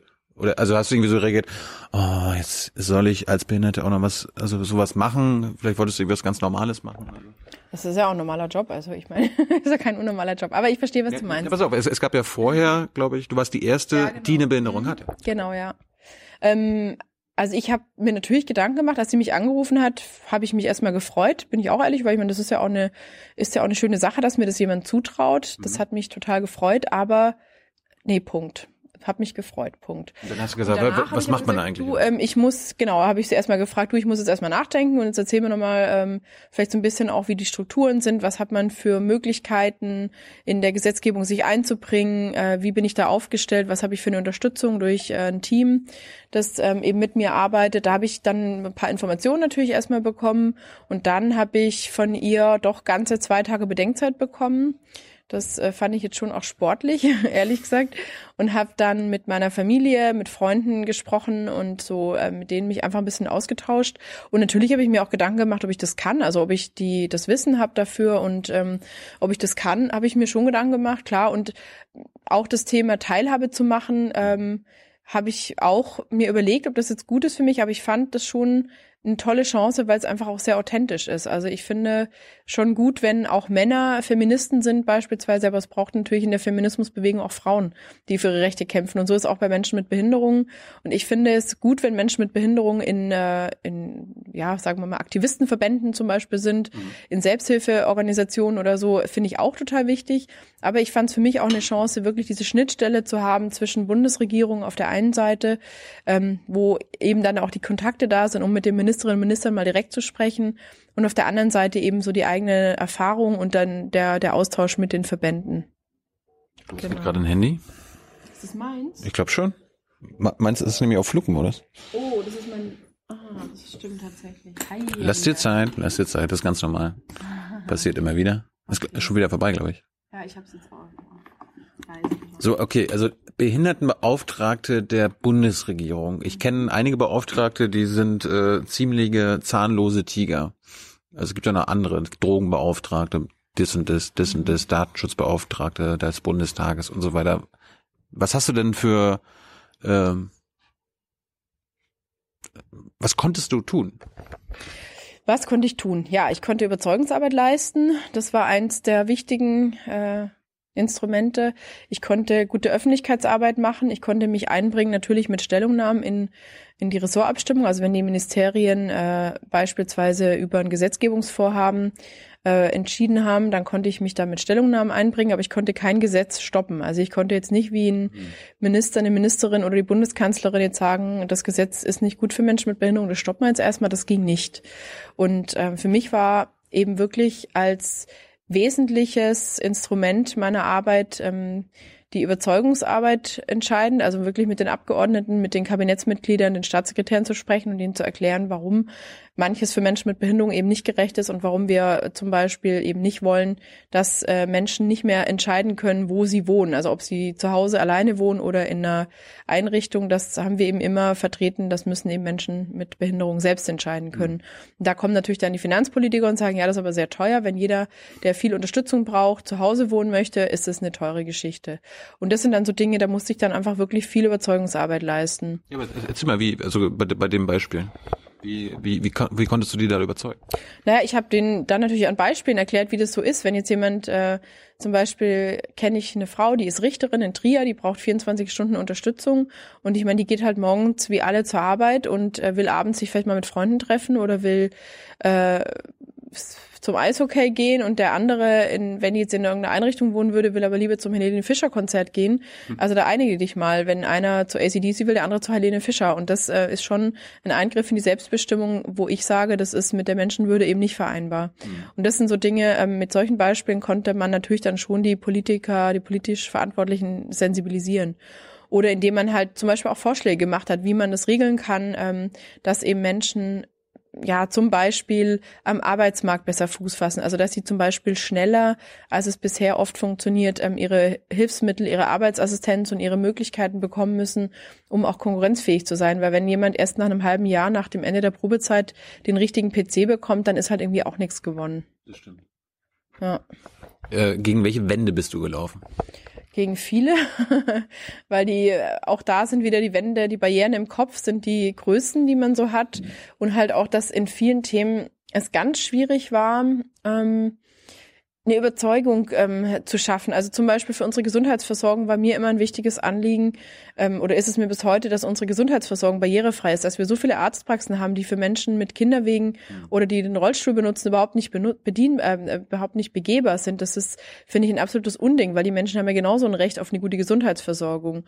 Und da muss man sich dann mit Leuten auseinandersetzen, die sagen, ja, aber das kann man nicht erwarten, dass die Ärzte jetzt selber diesen Umbau der Praxis bezahlen, das muss der Steuerzahler bezahlen, wo ich mir denke, hallo, ich meine, hey, die leben von dem System, natürlich können die da auch einen Beitrag leisten. Das ist äh, total richtig und wichtig, finde ich.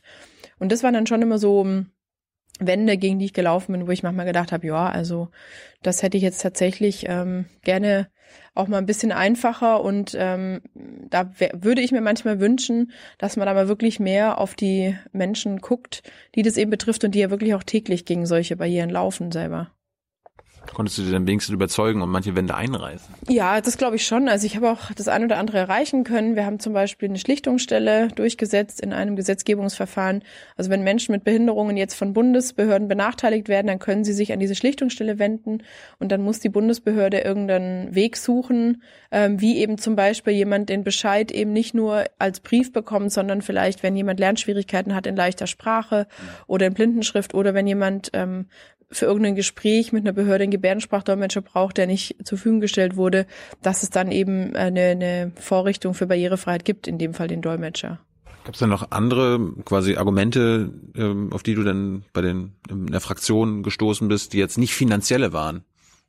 Ähm, klar, es gab auch andere Argumente, ähm, zum Beispiel, dass Dinge eben vielleicht unpraktisch sind, äh, dass, ja, was weiß ich, ähm, das, was für den einen, also da haben wir oft drüber diskutiert, was für einen Menschen mit Behinderung gut ist, der einen abgeflachten Bordstein ist für Blinde, die den Blindenstock nutzen und dann über die Kante einfach hinweggehen und auf der Straße stehen. Ähm, das, das natürlich auch über solche Dinge wurde ganz viel diskutiert, über diese praktische Umsetzung von Barrierefreiheit. Das war ein wichtiges Thema und ähm, andere Schwierigkeiten waren aber natürlich auch organisatorischer Natur, weil da natürlich für Menschen mit, mit Behinderung auch ganz wichtig ist, ähm, spontan zu reisen. Und wenn man dann sagt, okay, auch das muss man für Menschen mit Behinderung anbieten, gab es natürlich auch in den Reihen der Abgeordneten schon immer die, die gesagt haben, naja, aber die Leute wie zum Beispiel die Bahn oder die Fluggesellschaften, die hier Dienstleistungen anbieten, die müssen ja auch planen können.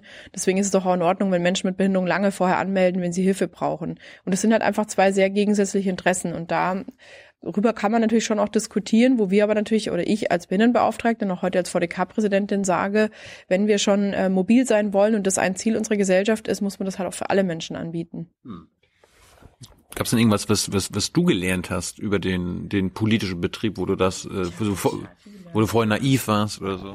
Jung und naiv. Ja? ja, war ich tatsächlich, als ich da eingestiegen bin im politischen Betrieb, äh, kann man schon so sagen, ähm, also vielleicht nicht ganz naiv, aber ich wusste einfach vieles nicht, wie die Gesetzgebung zum Beispiel wirklich ganz praktisch stattfindet und wovon vieles abhängt. Also das ähm, ja, das würdest du gerne wissen. Ja. Nee, also ich meine zum Beispiel, ähm, wenn Gesetz ähm, geschrieben wird, dann ist es immer total spannend, zu welchem Zeitpunkt sich schon die einzelnen Lobbyisten oder Interessensvertreter einbringen. Ob man das schon mitkriegt, aha, die arbeiten da an was, dann kann ich ja vielleicht mal den Aspekt einbringen, der für meine Mitglieder wichtig ist. Dann kommen schon die Abgeordneten und sagen, ach Mensch, also ich kriege in meinem Wahlkreis immer dies oder jenes mit, wie wäre es, wenn ihr darauf achten könnt? Dann geht das Gesetz irgendwann durchs Kabinett. Dann hat der Bundestag nochmal die Möglichkeit, ja aber auch Sachen zu ändern. Also die Abgeordneten sind dann gefragt, dann muss man also wieder mit den Abgeordneten sprechen. Das sind so viele Schleifen, gezogen werden.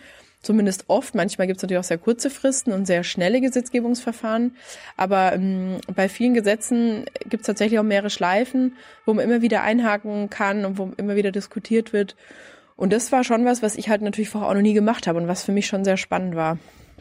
Was würdest du sagen, was war der größte Erfolg, den du als Behindertenbeauftragte irgendwie mitgefeiert hast oder mit durchgesetzt hast? Also eine Sache ist, wie vorher erzählt, diese Schlichtungsstelle mhm. für Menschen mit Behinderung. Und die andere Sache, die ich auch gut finde, in dem gleichen Gesetz gab es auch eine, äh, einen sogenannten Partizipationsfonds, also so eine Beteiligungsmöglichkeit, dass eben für Menschen mit Behinderungen, die ihre Interessen vertreten, also zum Beispiel aus dem Gehörlosenverband oder Deutscher Blinden- und Sehbehindertenverband oder so, wenn da eben jemand äh, politisch arbeitet und braucht irgendwelche Unterstützungsmöglichkeiten, wie vielleicht Ein, ein, eine Assistentin, Assistenten, dass man daraus eben auch eine Unterstützung beantragen kann, dass man seiner politischen Arbeit barrierefrei nachgehen kann. Das heißt ja nicht, dass man jetzt im Gegensatz zu anderen das politische Arbeiten bezahlt bekommt, aber dass man eben diese Dinge, die teurer sind wegen der Behinderung, dass man dafür eben einen Zuschuss beantragen kann. Das finde ich schon sehr gut. Was war die große Niederlage? Mm. Also wo, wo hast du dich am meisten geärgert, dass irgendwas durchgesetzt wurde? Ja, also es gab äh, ein sogenanntes Bundesteilhabegesetz. Das war schon ein sehr kompliziertes Gesetz. Da gab es sehr viele unterschiedliche Facetten und da wurde eben äh, zum Beispiel neu geregelt, welche Menschen mit Behinderungen eben Leistungen bekommen. Und da war halt am Anfang wirklich eine ganz große Diskussion, ähm, ob nicht weniger Menschen diese Leistung bekommen sollten, wo wir immer, wo ich immer gesagt habe, ja, und woher sollen die ihre Leistung dann kriegen, wenn nicht die Krankenkasse, nicht die Rentenversicherung und auch nicht das Sozialamt, die Eingliederungshilfe zuständig ist, wer soll es dann machen? Und wenn das nicht geklärt ist, dann sind wir auch nicht bereit, dass der Personenkreis kleiner wird, der Leistung kriegt. Das war zum Beispiel eine Riesendiskussion in diesem Gesetzgebungsverfahren. Da haben wir uns schon in einigen Punkten und in vielen auch nicht so durchgesetzt, wie ich mir das gewünscht hätte. Das war schon auch nicht so erfreulich. Also, wie konntest du dich denn da wehren als Beauftragte? Konntest du irgendwie nur quasi Pressemitteilungen machen, Interviews geben? Pressemitteilungen machen, Interviews geben. Ich konnte mich bei den Sitzungen, wo über das Gesetz diskutiert wurde, einbringen und dafür die Rechte der Menschen mit Behinderung eben diskutieren.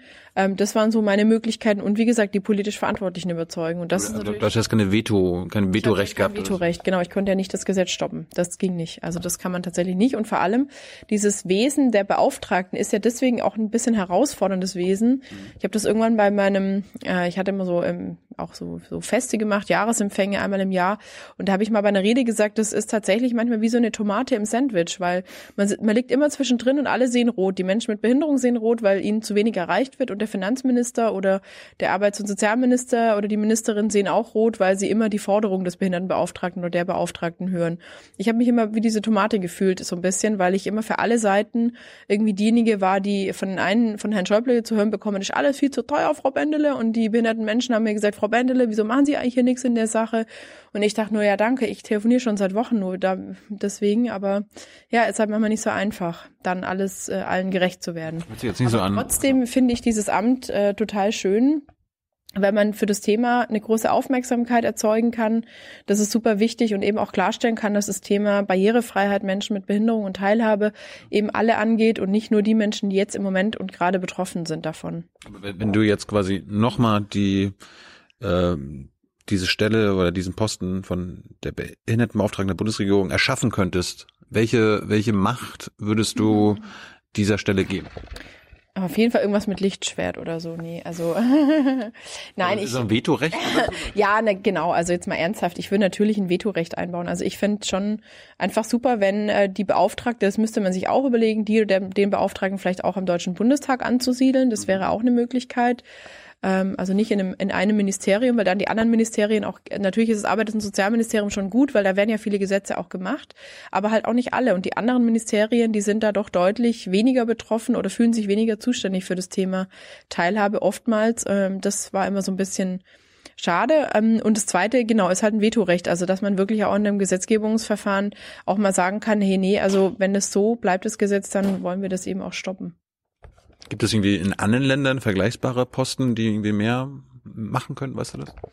Ähm, es gibt in unterschiedlichen Ländern da verschiedene Ausgestaltungen, aber so sehr viel mehr machen können viele nicht. Das Die Sache ist halt auch immer, es ist immer eine Debatte, auch früher schon gewesen, ähm, ob das jemand sein sollte, der oder die Beauftragte der Mitglied des Deutschen Bundestags ist, oder ob das auch jemand sein kann, eben wie ich, der ähm, eben kein M D B ist und eben wirklich nur dafür angestellt ist. Und es hat beides seine Vorteile. Also ich war deutlich unabhängiger, weil ich war eben auch nicht so der Fraktion verpflichtet, wie es vielleicht jemand ist, der Mitglied des Deutschen Bundestags ist. Andererseits natürlich, die Bundestagsabgeordneten können natürlich selber auch die Hand heben und können selber mit abstimmen. Das hat auch Vorteile. Also auch da gibt es nicht ein ganz falsch oder richtig. Und in anderen Ländern ähm, gibt es zum Teil so eine unabhängige Ausgestaltung auch nicht ähm, von den Behindertenbeauftragten. Also so ein Land, wo ich jetzt sagen kann, die haben es ganz toll geregelt, äh, kann ich nicht sagen, nee. Gibt es, gibt es eigentlich Mitglieder des Deutschen Bundestags äh, mit Behinderung? Gibt es auf jeden Fall, genau. Ich weiß gerade nicht in der aktuellen Legislatur, wie viele es sind. Und es ist ja auch keiner verpflichtet, das anzugeben. Also mhm. wenn jetzt jemand Diabetiker ist und damit eine chronische Erkrankung hat zum Beispiel, muss er das nicht angeben oder vielleicht auch eine Grad, einen Grad der Behinderung damit hat. Oder wenn jemand äh, Rheuma hat oder wenn jemand ähm, weiß nicht, kaputte Hüfte, kaputtes Knie hat ähm, und vielleicht sogar wirklich auch das dadurch eingeschränkt ist, muss es niemand angeben. Deswegen so ganz genau kann man es gar nicht sagen. Gibt es ein blindes Mitglied, weißt du das? Ähm, Im Moment in Deutschland nicht, nee.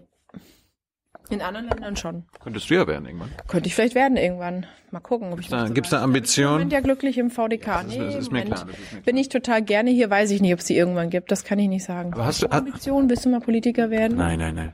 Nein? Ich beobachte gerne, ich stelle die Frage. So, okay. Da muss ich Antworten geben. Ja, das stimmt, das ist ein Problem, gell? Wie ist denn, wie ist denn die Situation für, also du warst ja Behindertenbeauftragte für behinderte Menschen in Deutschland im Vergleich zu anderen Ländern in Europa? Sind wir denn da wenigstens äh, ganz weit vorn? Es ist total unterschiedlich, ähm, je nachdem natürlich, wohin man schaut ähm, und auch ähm, in welchem Bereich man guckt. Also zum Beispiel Barrierefreiheit ist in Großbritannien viel besser geregelt als bei uns ähm, in der Gesetzgebung, weil dort die Barrierefreiheit ähm, wirklich mehr äh, eingeklagt werden kann. Oder auch in den U S A zum Beispiel ist Barrierefreiheit tatsächlich äh, besser geregelt. Das sind schon, fällt auch schon auf, da im, im Verkehrssystem oder so gibt es schon äh, tolle Einrichtungen für Barrierefreiheit, dass dann irgendwie überall Durchsagen funktionieren und nicht wie bei uns, mal gibt's welche, mal gibt's keine. Hm. Ähm, wenn man nach Schweden schaut, die haben zum Beispiel ein gutes, inklusives Schulsystem, wo wirklich alle zusammen lernen, oder auch in Finnland Kinder mit und ohne Behinderung. Das wünschen wir uns in Deutschland auch, da sind wir auch noch nicht so weit. Wir haben immer noch sehr viele Kinder und Jugendliche, die eben in Förderschulen unterrichtet werden, da sind andere Länder uns auch voraus. Ja, und deswegen, es gibt schon auch Bereiche, wo ich sagen würde, da hat Deutschland noch einen deutlichen Nachholbedarf. Ich war, ich war ähm, ein Jahr in der Highschool in Amerika, da waren auch äh, quasi alle vertreten. Es gab jetzt irgendwie keine Sonderklassen oder wie ja, genau. Bei mir in MacPom gab es Sonderschulen für Menschen mit Behinderung. Ja. Genau, also diese das Förderschulen, die gibt's halt heute noch, die werden natürlich auch jetzt schon ein Stück weit, äh, in manchen Bundesländern gibt's nicht mehr so viele, in anderen gibt's noch mehr, aber das ist halt ein Problem, weil ich meine, wie soll das funktionieren? Der eine ist auf der Förderschule, also ich war dreizehn Jahre auf Förderschulen für Blinde und dann kam ich an die Uni und auf einmal war alles anders und äh, für mich ging das, weil ich im Sport immer gelernt habe, mich zu organisieren und nachzufragen, wenn ich was brauche, aber für viele ähm, Menschen, die nach dreizehn Jahren in der Förderschule mit kleinen Klassen, wo alles gut vorbereitet war, ist danach der Schritt schwierig und für alle ohne Behinderung ist der Schritt auch schwierig, weil sie eben gar nicht wissen, wie sie damit umgehen sollen. Ja. Was kommt man denn ändern? Wie bitte? Was könnte man denn da ändern? Ach, was man ändern könnte, sorry. Äh, ja, ändern sollte man auf jeden Fall, dass, dass die Schulen eben auch darauf ausgerichtet sind und eingestellt sind, dass eben Kinder unterschiedlich sind. Also, dass es kleinere äh, Klassen gibt, dass nicht mit dreißig Schülern gelernt wird, sondern vielleicht in kleineren Gruppen und dass eben individueller auch gefördert wird. Das wird auch Kindern ohne äh, Behinderung, also ohne attestierte Behinderung gut tun.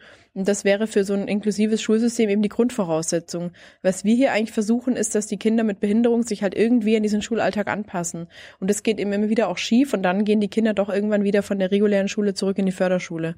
Und das ist tatsächlich, äh, finde ich, sehr schade, weil dann, wie gesagt, im Arbeitsmarkt oder in der Ausbildung kommt dann so ein Knopf und dann macht's Burp und jetzt müssen alle zusammenarbeiten und das funktioniert halt leider nicht. Mhm.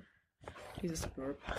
So, in den, äh, du warst zwanzig vierzehn bis zwanzig achtzehn mhm. die Beauftragte der Bundesregierung. Für die Belange von Menschen mit Behinderung. Ein mehrere Zeilen füllender Titel. Und dann kam der V D K auf dich zu? Oder war, war eh klar, dass du nicht mehr weiter die Beauftragte sein willst ja, oder wirst? Also genau, ich habe zwanzig siebzehn äh, schon Gespräche geführt. Meine Vorgängerin im Amt der Präsidentin hier, die Ulrike Mascher, kommt auch wie ich aus Bayern. Mhm.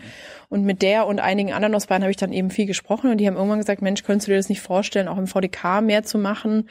So zwanzig siebzehn, zwanzig achtzehn gab es da immer wieder Gespräche. Und ähm, ich habe dann mich da einfach auch lange mit dem Gedanken beschäftigt, war in der Zeit ja noch äh, interimsmäßig äh, Behindertenbeauftragte der Bundesregierung Und dann hat auch damals natürlich Hubertus Heil gesagt, Mensch, als er dann Minister wurde, Verena, wie wär's, äh, willst du nicht vielleicht auch bleiben? Und dann hatte ich aber damals schon mit dem V d K ähm, die Vereinbarung getroffen, dass ich mich zur Wahl stellen würde bei einem Bundesverbandstag vom V d K als Präsidentin und ähm, habe das dann wirklich auch gemacht, weil ich einfach gedacht habe, Mensch, genau wie du vorher auch gefragt hast, jetzt vier Jahre Teilhabepolitik ausschließlich zu machen, das war toll, das war spannend, aber jetzt finde ich es für mich auch wirklich gut, mal was anderes zu machen, mich mit Rente, mit Pflege, mit Gesundheitspolitik und anderen Themen zu beschäftigen. Dieses erweiterte Themenspektrum, das hat mich total gereizt und natürlich auch der Punkt, dass mit zwei Millionen Menschen hinter mir oder für die ich äh, sprechen darf, ich natürlich auch politisch was bewegen kann. Also wenn ein Verband mit zwei Millionen, der zwei Millionen Wählerinnen und Wähler vertritt, äh, sagt, dass, äh, weiß ich nicht, Rentengesetzgebung uns nicht reicht, dann wird das schon gehört und auch geschrieben.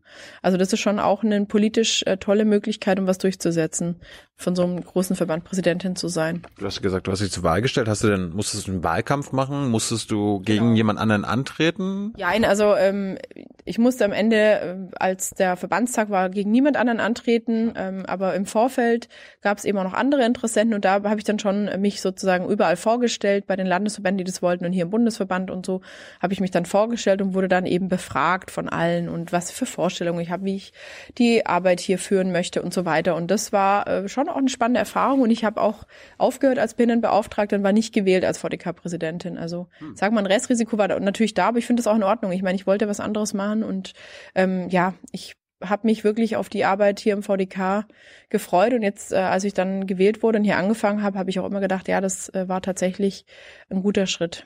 War denn eine Bedingung von dir, dass du äh, ein Gehalt bekommst? Weil mein mein Stand war, bis also bist du dann bist du deiner Vorgängerin, das war immer ein Ehrenamt. Genau, das war ein Ehrenamt, das ist auch heute noch ein Ehrenamt, nur dass ich eben eine höhere Vergütung bekomme, weil ich muss ja auch irgendwie meine Miete bezahlen und bei so vielen Stunden, die ich für den V d K arbeite, kann ich jetzt ja auch nicht noch einen Vollzeitjob nebenher machen.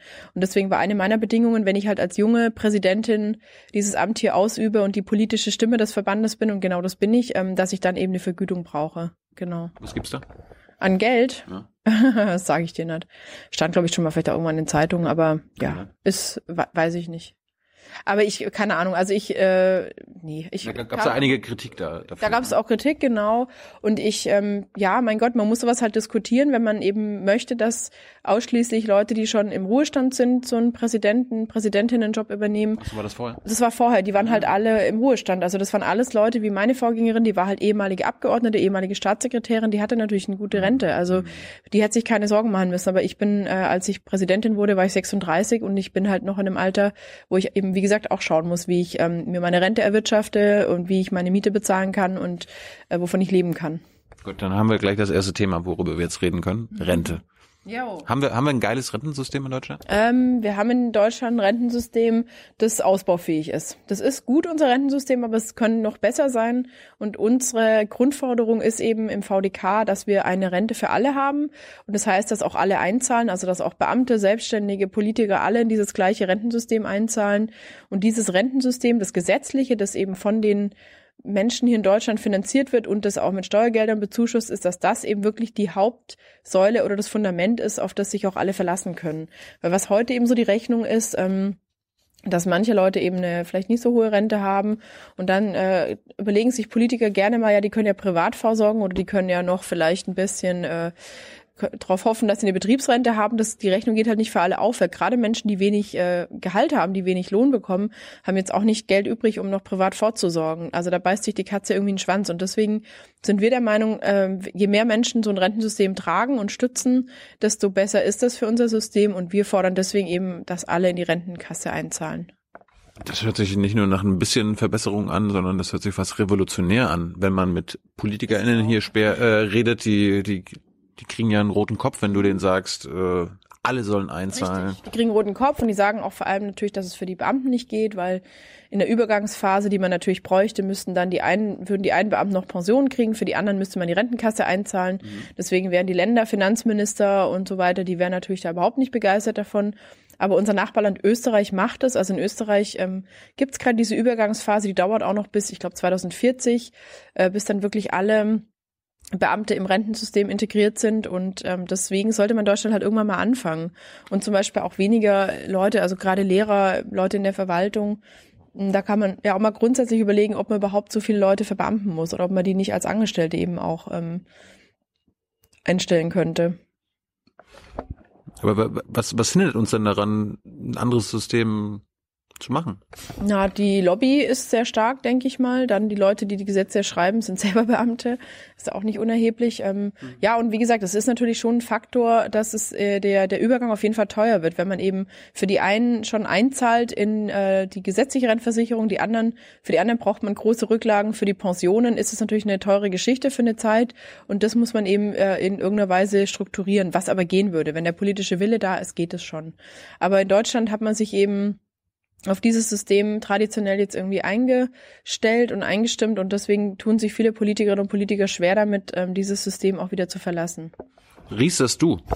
Äh, nein, ich riestere nicht. Äh, Riesterst du? Nein.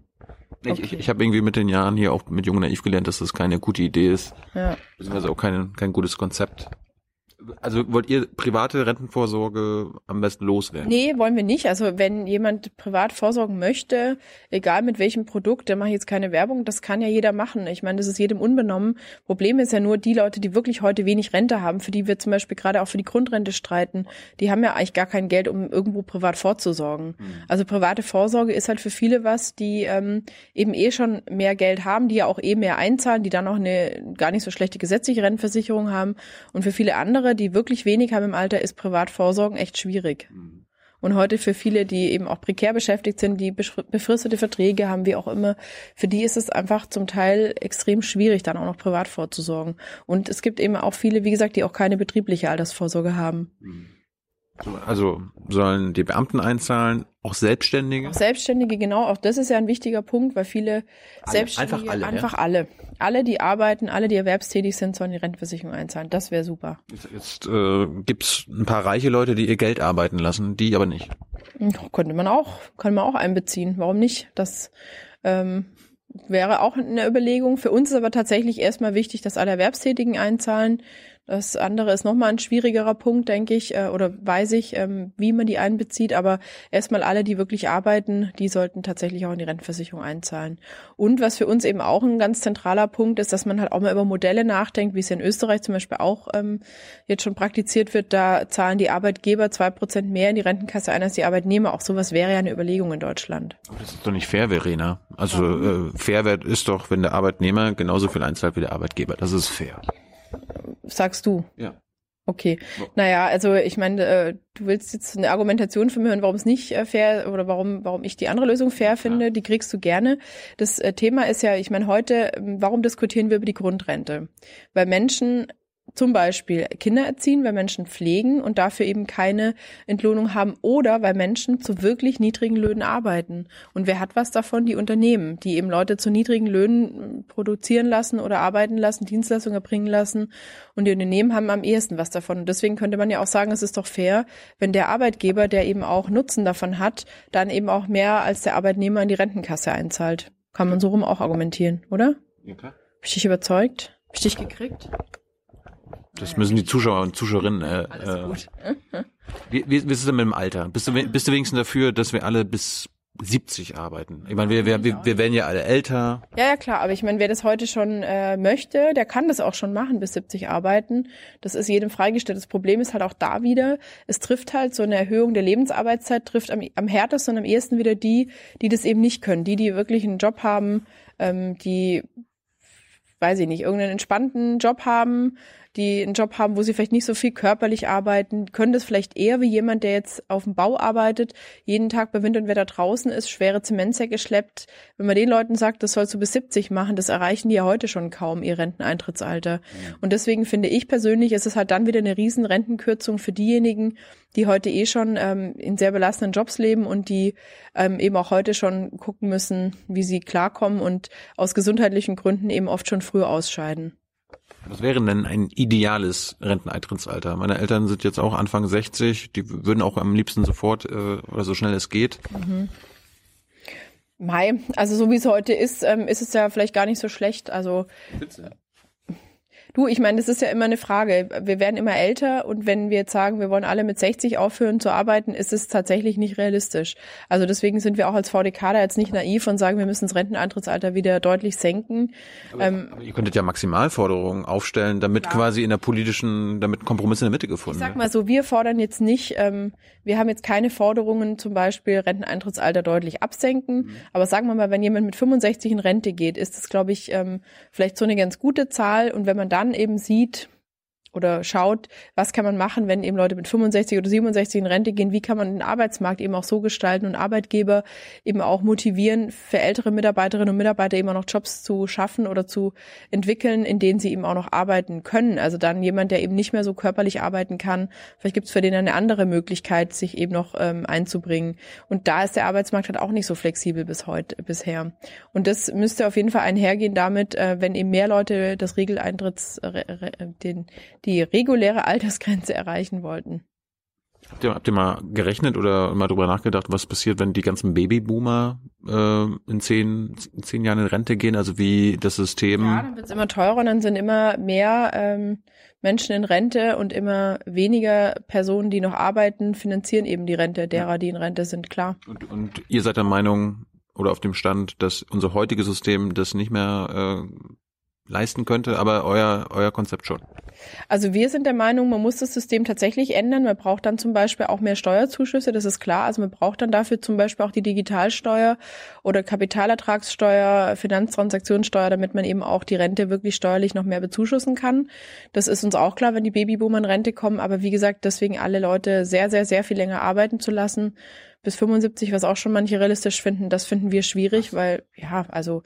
in politischen Diskussionen, natürlich ist es auch ein Stück Provokation, aber ich meine, das ist tatsächlich ähm, für uns eben definitiv nicht der Weg, weil die, die heute das schon nicht erreichen, für die wird ja die Rentenkürzung dann immer dramatischer und die Leute, es sind jetzt schon wirklich, gibt ganz viele Zahlen, wie viele Menschen von Altersarmut bedroht oder betroffen sind, äh, dass jeder Fünfte von Altersarmut bedroht ist, zum Teil, das ist schon, äh, finde ich, hart, also nach einem Leben, in dem man viel gearbeitet hat und viel gemacht hat, dann äh, in Armut alt zu werden, ist keine schöne Aussicht. Wie, wie ist das bei euren Mitgliedern? Ja, bei unseren Mitgliedern ist es halt wie in allen äh, Bevölkerungsgruppen sehr gemischt natürlich, aber unsere Mitglieder, klar, sind auch nicht dafür, dass sie länger arbeiten müssen. Unsere Mitglieder, das ist auch eine unserer Forderungen, sind dafür, dass das Rentenniveau wieder gehoben wird auf fünfzig Prozent und nicht auf achtundvierzig Prozent. Also das äh, sehen unsere Mitglieder absolut so und wie gesagt, durch das Flexi-Rentengesetz kann ja heute, wer länger arbeiten möchte, kann es ja durchaus tun.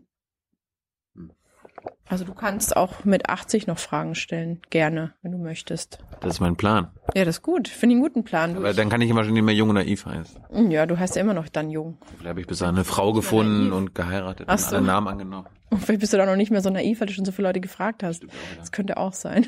Aber äh, Grundrente hast du gerade angesprochen. Ja. Da ist ja irgendwie, wird ja diskutiert, erst Menschen, die mindestens fünfunddreißig Jahre gearbeitet haben. Das ist ja auch eine willkürliche Zahl.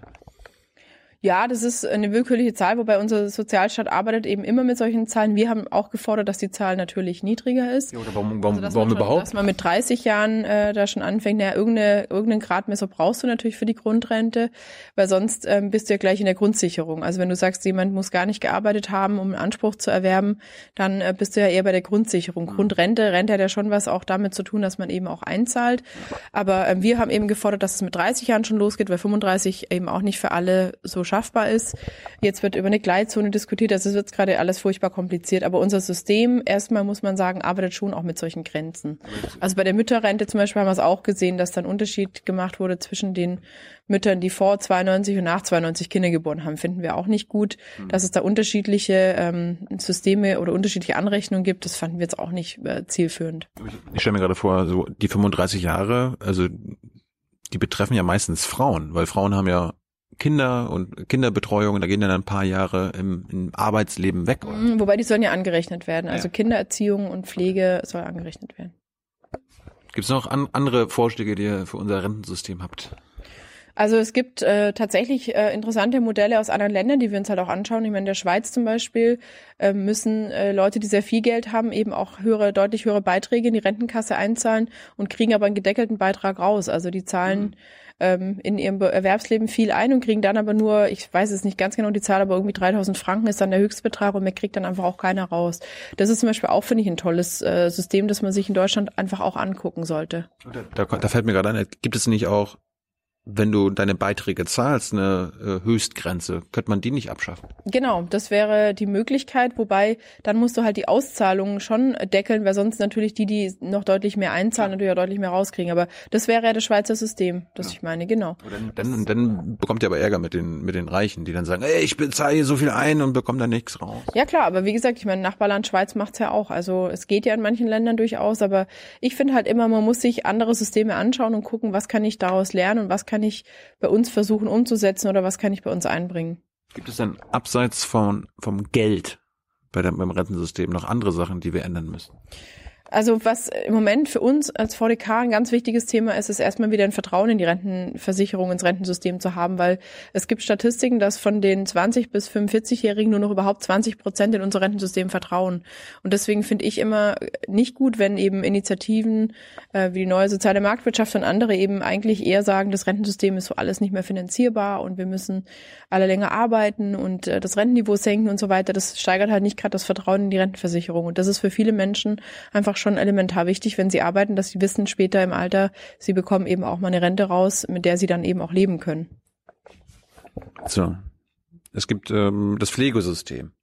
Habt ihr da, habt ihr da Verbesserungsvorschläge? Haben wir auch Verbesserungsvorschläge. Wir fordern erstmal natürlich, dass es ähm, eine sogenannte Vollversicherung gibt, könnte man sagen. Also, dass alle pflegerischen Leistungen eben auch bezahlt werden von der Pflegeversicherung, ähm, in die wir natürlich auch einzahlen, klar. Aber im Moment ist ja so, dass die Eigenanteile für Leute, die Pflege brauchen, immer weiter steigen.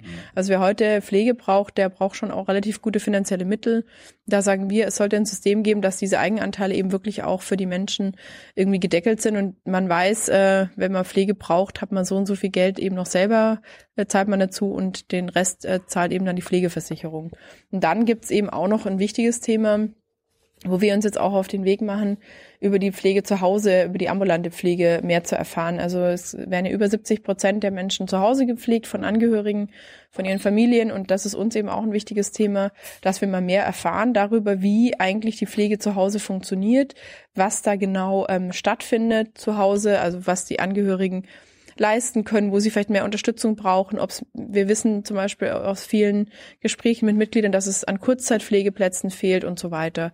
Und das ist für uns eben wirklich eine wichtige Sache, dass wir uns mit der ambulanten Pflege noch mehr beschäftigen und da nochmal für Verbesserungen sorgen.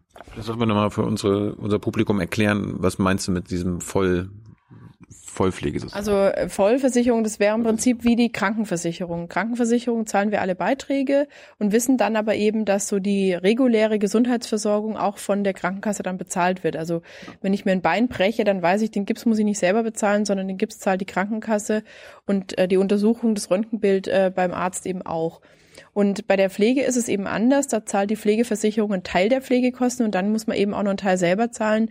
Und diese Eigenanteile sind in den letzten Jahren eben deutlich gestiegen und steigen gerade immer weiter. Ja. Und da sagen wir eben, da wäre es eigentlich schöner, wenn auch da die Menschen wüssten, okay, wir zahlen da ein in diese Pflegeversicherung und haben eben den Betrag X, den wir zum Beispiel für unsere, also wenn jemand in einer Einrichtung, in einem Pflegeheim ist, dann muss man halt nur einen Teil zahlen, vielleicht für die Unter Kunft, was man sonst für die Wohnung auch zahlen würde und fürs Essen. Mhm. Aber das, was die Pflege angeht, wird eben wirklich dann auch bezahlt von der Pflegeversicherung.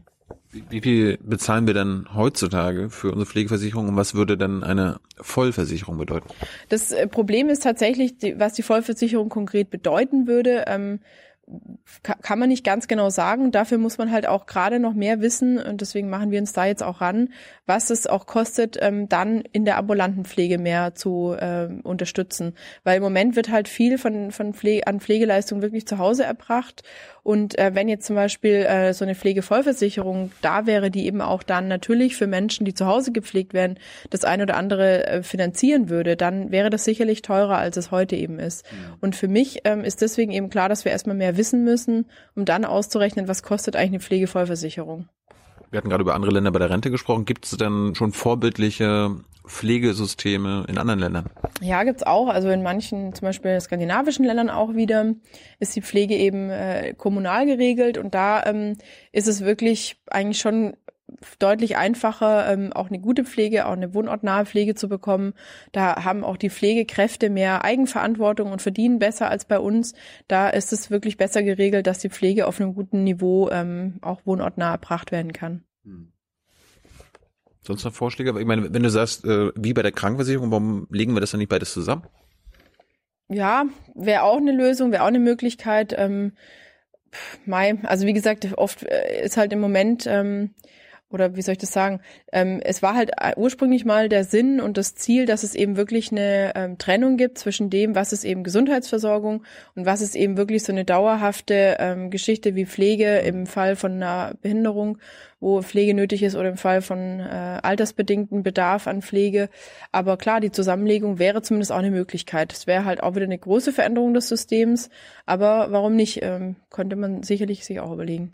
Aber erstmal wollen wir eben die Erkenntnisse haben, um wirklich die Kosten zu ermitteln, mehr, ähm, um mehr die Bedürfnisse auch von der Pflege zu Hause zu kennen, damit wir dann auch ähm, gute Vorschläge machen können für die Pflegefallversicherung. Seid ihr denn wenigstens mit unserem Gesundheitssystem zufrieden? Also seid ihr zufrieden, dass es ein Zweiklassensystem gibt, dass es Menschen, die mit Privat, Privatversicherung, dass sie schnelleren Access haben zu Ärzten und so weiter? Findest du das wenigstens fair? Nein. Ach Mensch. Nichts kann mir ja recht machen, gell? Ähm, nee, finde ich auch nicht fair. Ich äh, oder wir im V d K hier, wir sind für eine Versicherung für alle, also auch da wieder für eine Bürgerversicherung oder für eine Krankenversicherung, die alle einzahlen und die eben wirklich die Gesundheitsversorgung für alle regelt, ähm, und eben diese Zweiklassenmedizin, dass Menschen, die privat versichert sind, gar nicht lange auf einen Termin warten und sofort kommen können, die Kassenpatienten, wenn es halt für diesen Monat keine Möglichkeit mehr gibt, dann den nächsten Monat äh, verschoben werden, das finden wir nicht richtig, dass eben auch Kassenpatienten oft ganz andere Leistungen bekommen oder eben auch Leistungen nicht bekommen, finden wir auch nicht gut. Also da wünschen wir uns ähm, tatsächlich auch eine Krankenversicherung für alle, wo klar ist, was die eben auch finanziert, was sie leistet. Und wer dann eben noch, ähm, weiß ich nicht, zusätzliche Dinge will, wie ein Zahnbleaching oder wie ein Einzelzimmer im Krankenhaus, äh, kann sich das ja auch selber bezahlen. Aber für die grundsätzliche Gesundheitsversorgung ist, für un- ist unser Ziel, auch eine Krankenversicherung für alle zu haben. Woran, woran scheitert das denn? Mai, ähm, auch da, die Lobby ist super. Wir haben ja sehr viele Krankenkassen in Deutschland, die sich auch sehr gut vertreten. Das versteht ja eigentlich auch kein Mensch, warum wir auch so viele gesetzliche Krankenversicherungen haben und auch da nicht nur eine. Das würde ja reichen. Markt, Konkurrenz. Ja, naja gut, aber ich meine, so groß sind die Unterschiede halt auch wieder nicht. Und für die Menschen, die wirklich äh, Bedarf haben, also die wirklich Probleme haben, die werden ja in keiner Krankenkasse wirklich gerne aufgenommen. Die können ja gar nicht wirklich wechseln. Also für die ist das System ja sehr eingeschränkt, muss man ehrlicherweise sagen. Und äh, deswegen die Konkurrenz hilft vielleicht denen, was die jung, gesund und fit sind. Äh, und äh, allen anderen hilft es nicht wahnsinnig viel. Den Menschen mit Behinderungen, den älteren Menschen hilft es nicht irre viel, dieser Markt, äh, diese, diese Konkurrenz.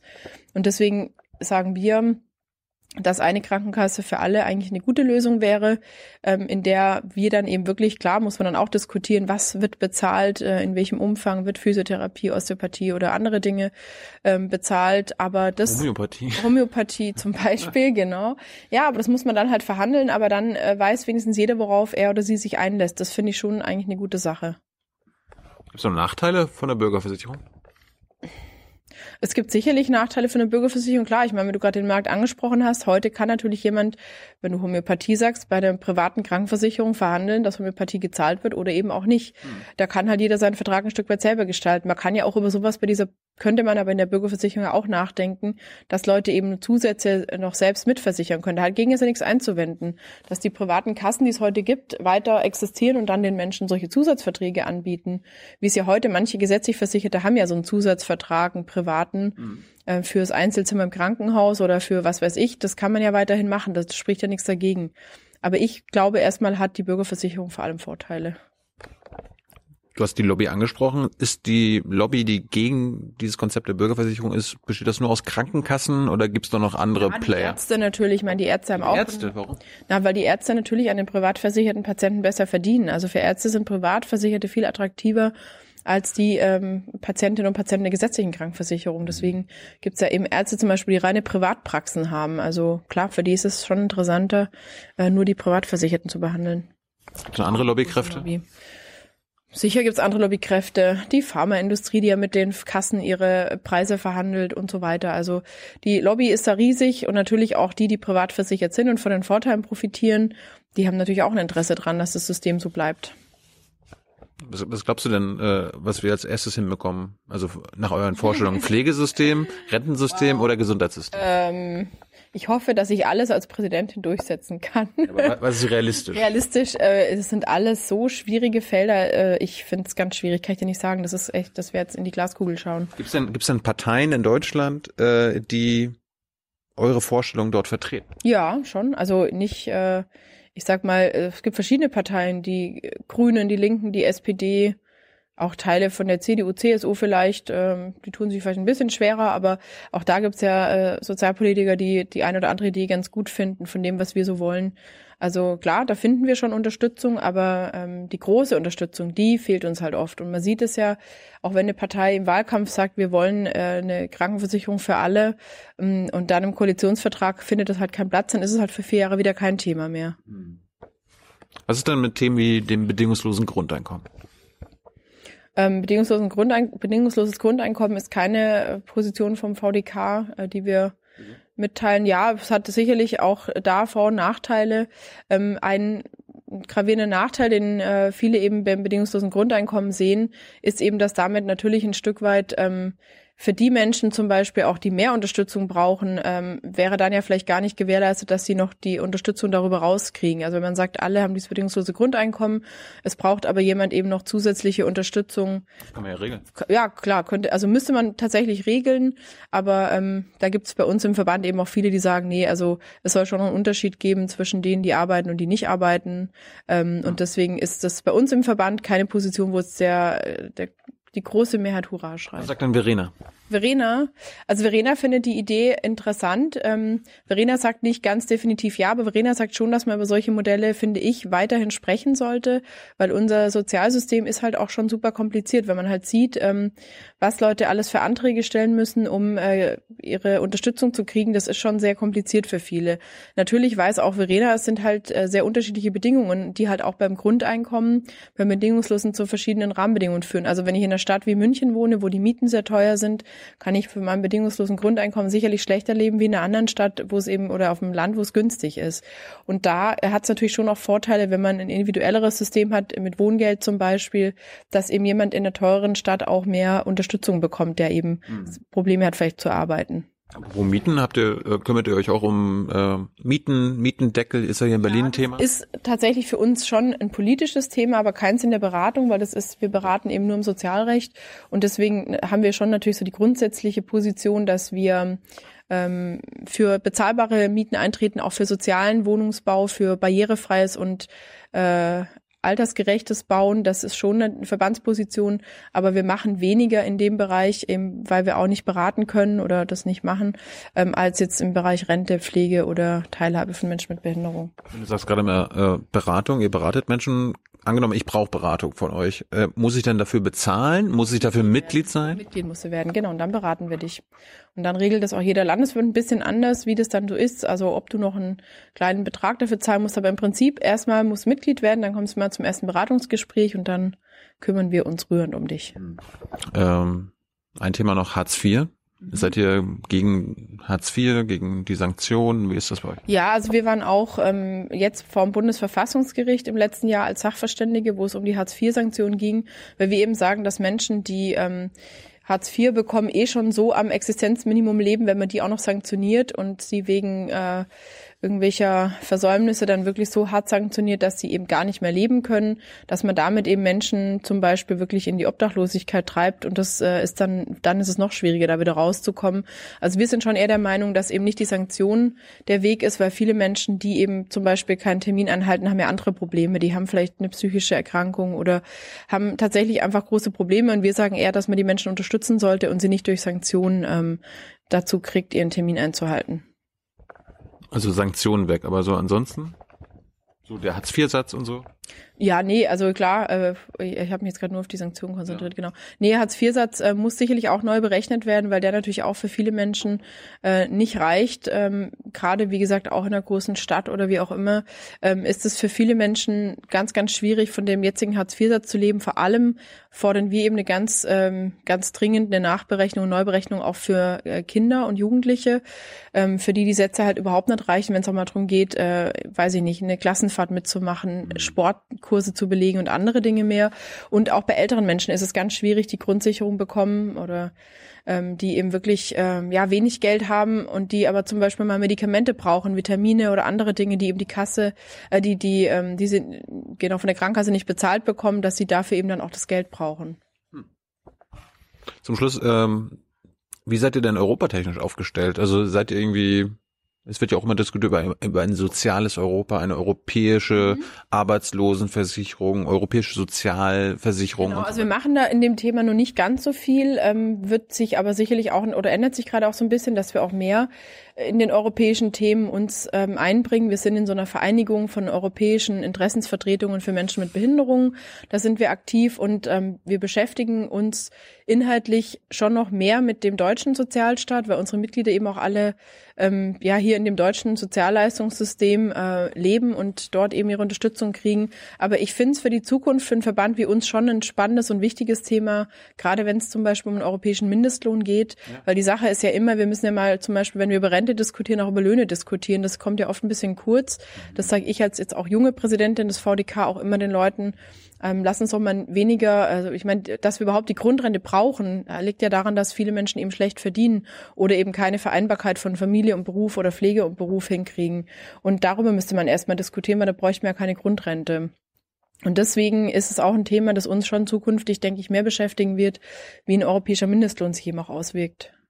Wenn Verena jetzt sagen könnte oder bestimmen könnte den Mindestlohn in Deutschland, was wäre der? Also wir sagen, erstmal müsste der mindestens hoch auf zwölf Euro achtzig, weil dann hätte man, das ist aber wirklich eine Untergrenze, aber wir sind ja auch, wir müssen ja auch immer mal Forderungen aufstellen, die ja eh schon schwierig durchsetzbar sind. Wenn wir jetzt sagen würden, zwanzig Euro ist äh, nicht realistisch, aber zwölf Euro achtzig wäre der Mindestlohn, den man bräuchte, damit man eine Rente hat oberhalb der Grundsicherung.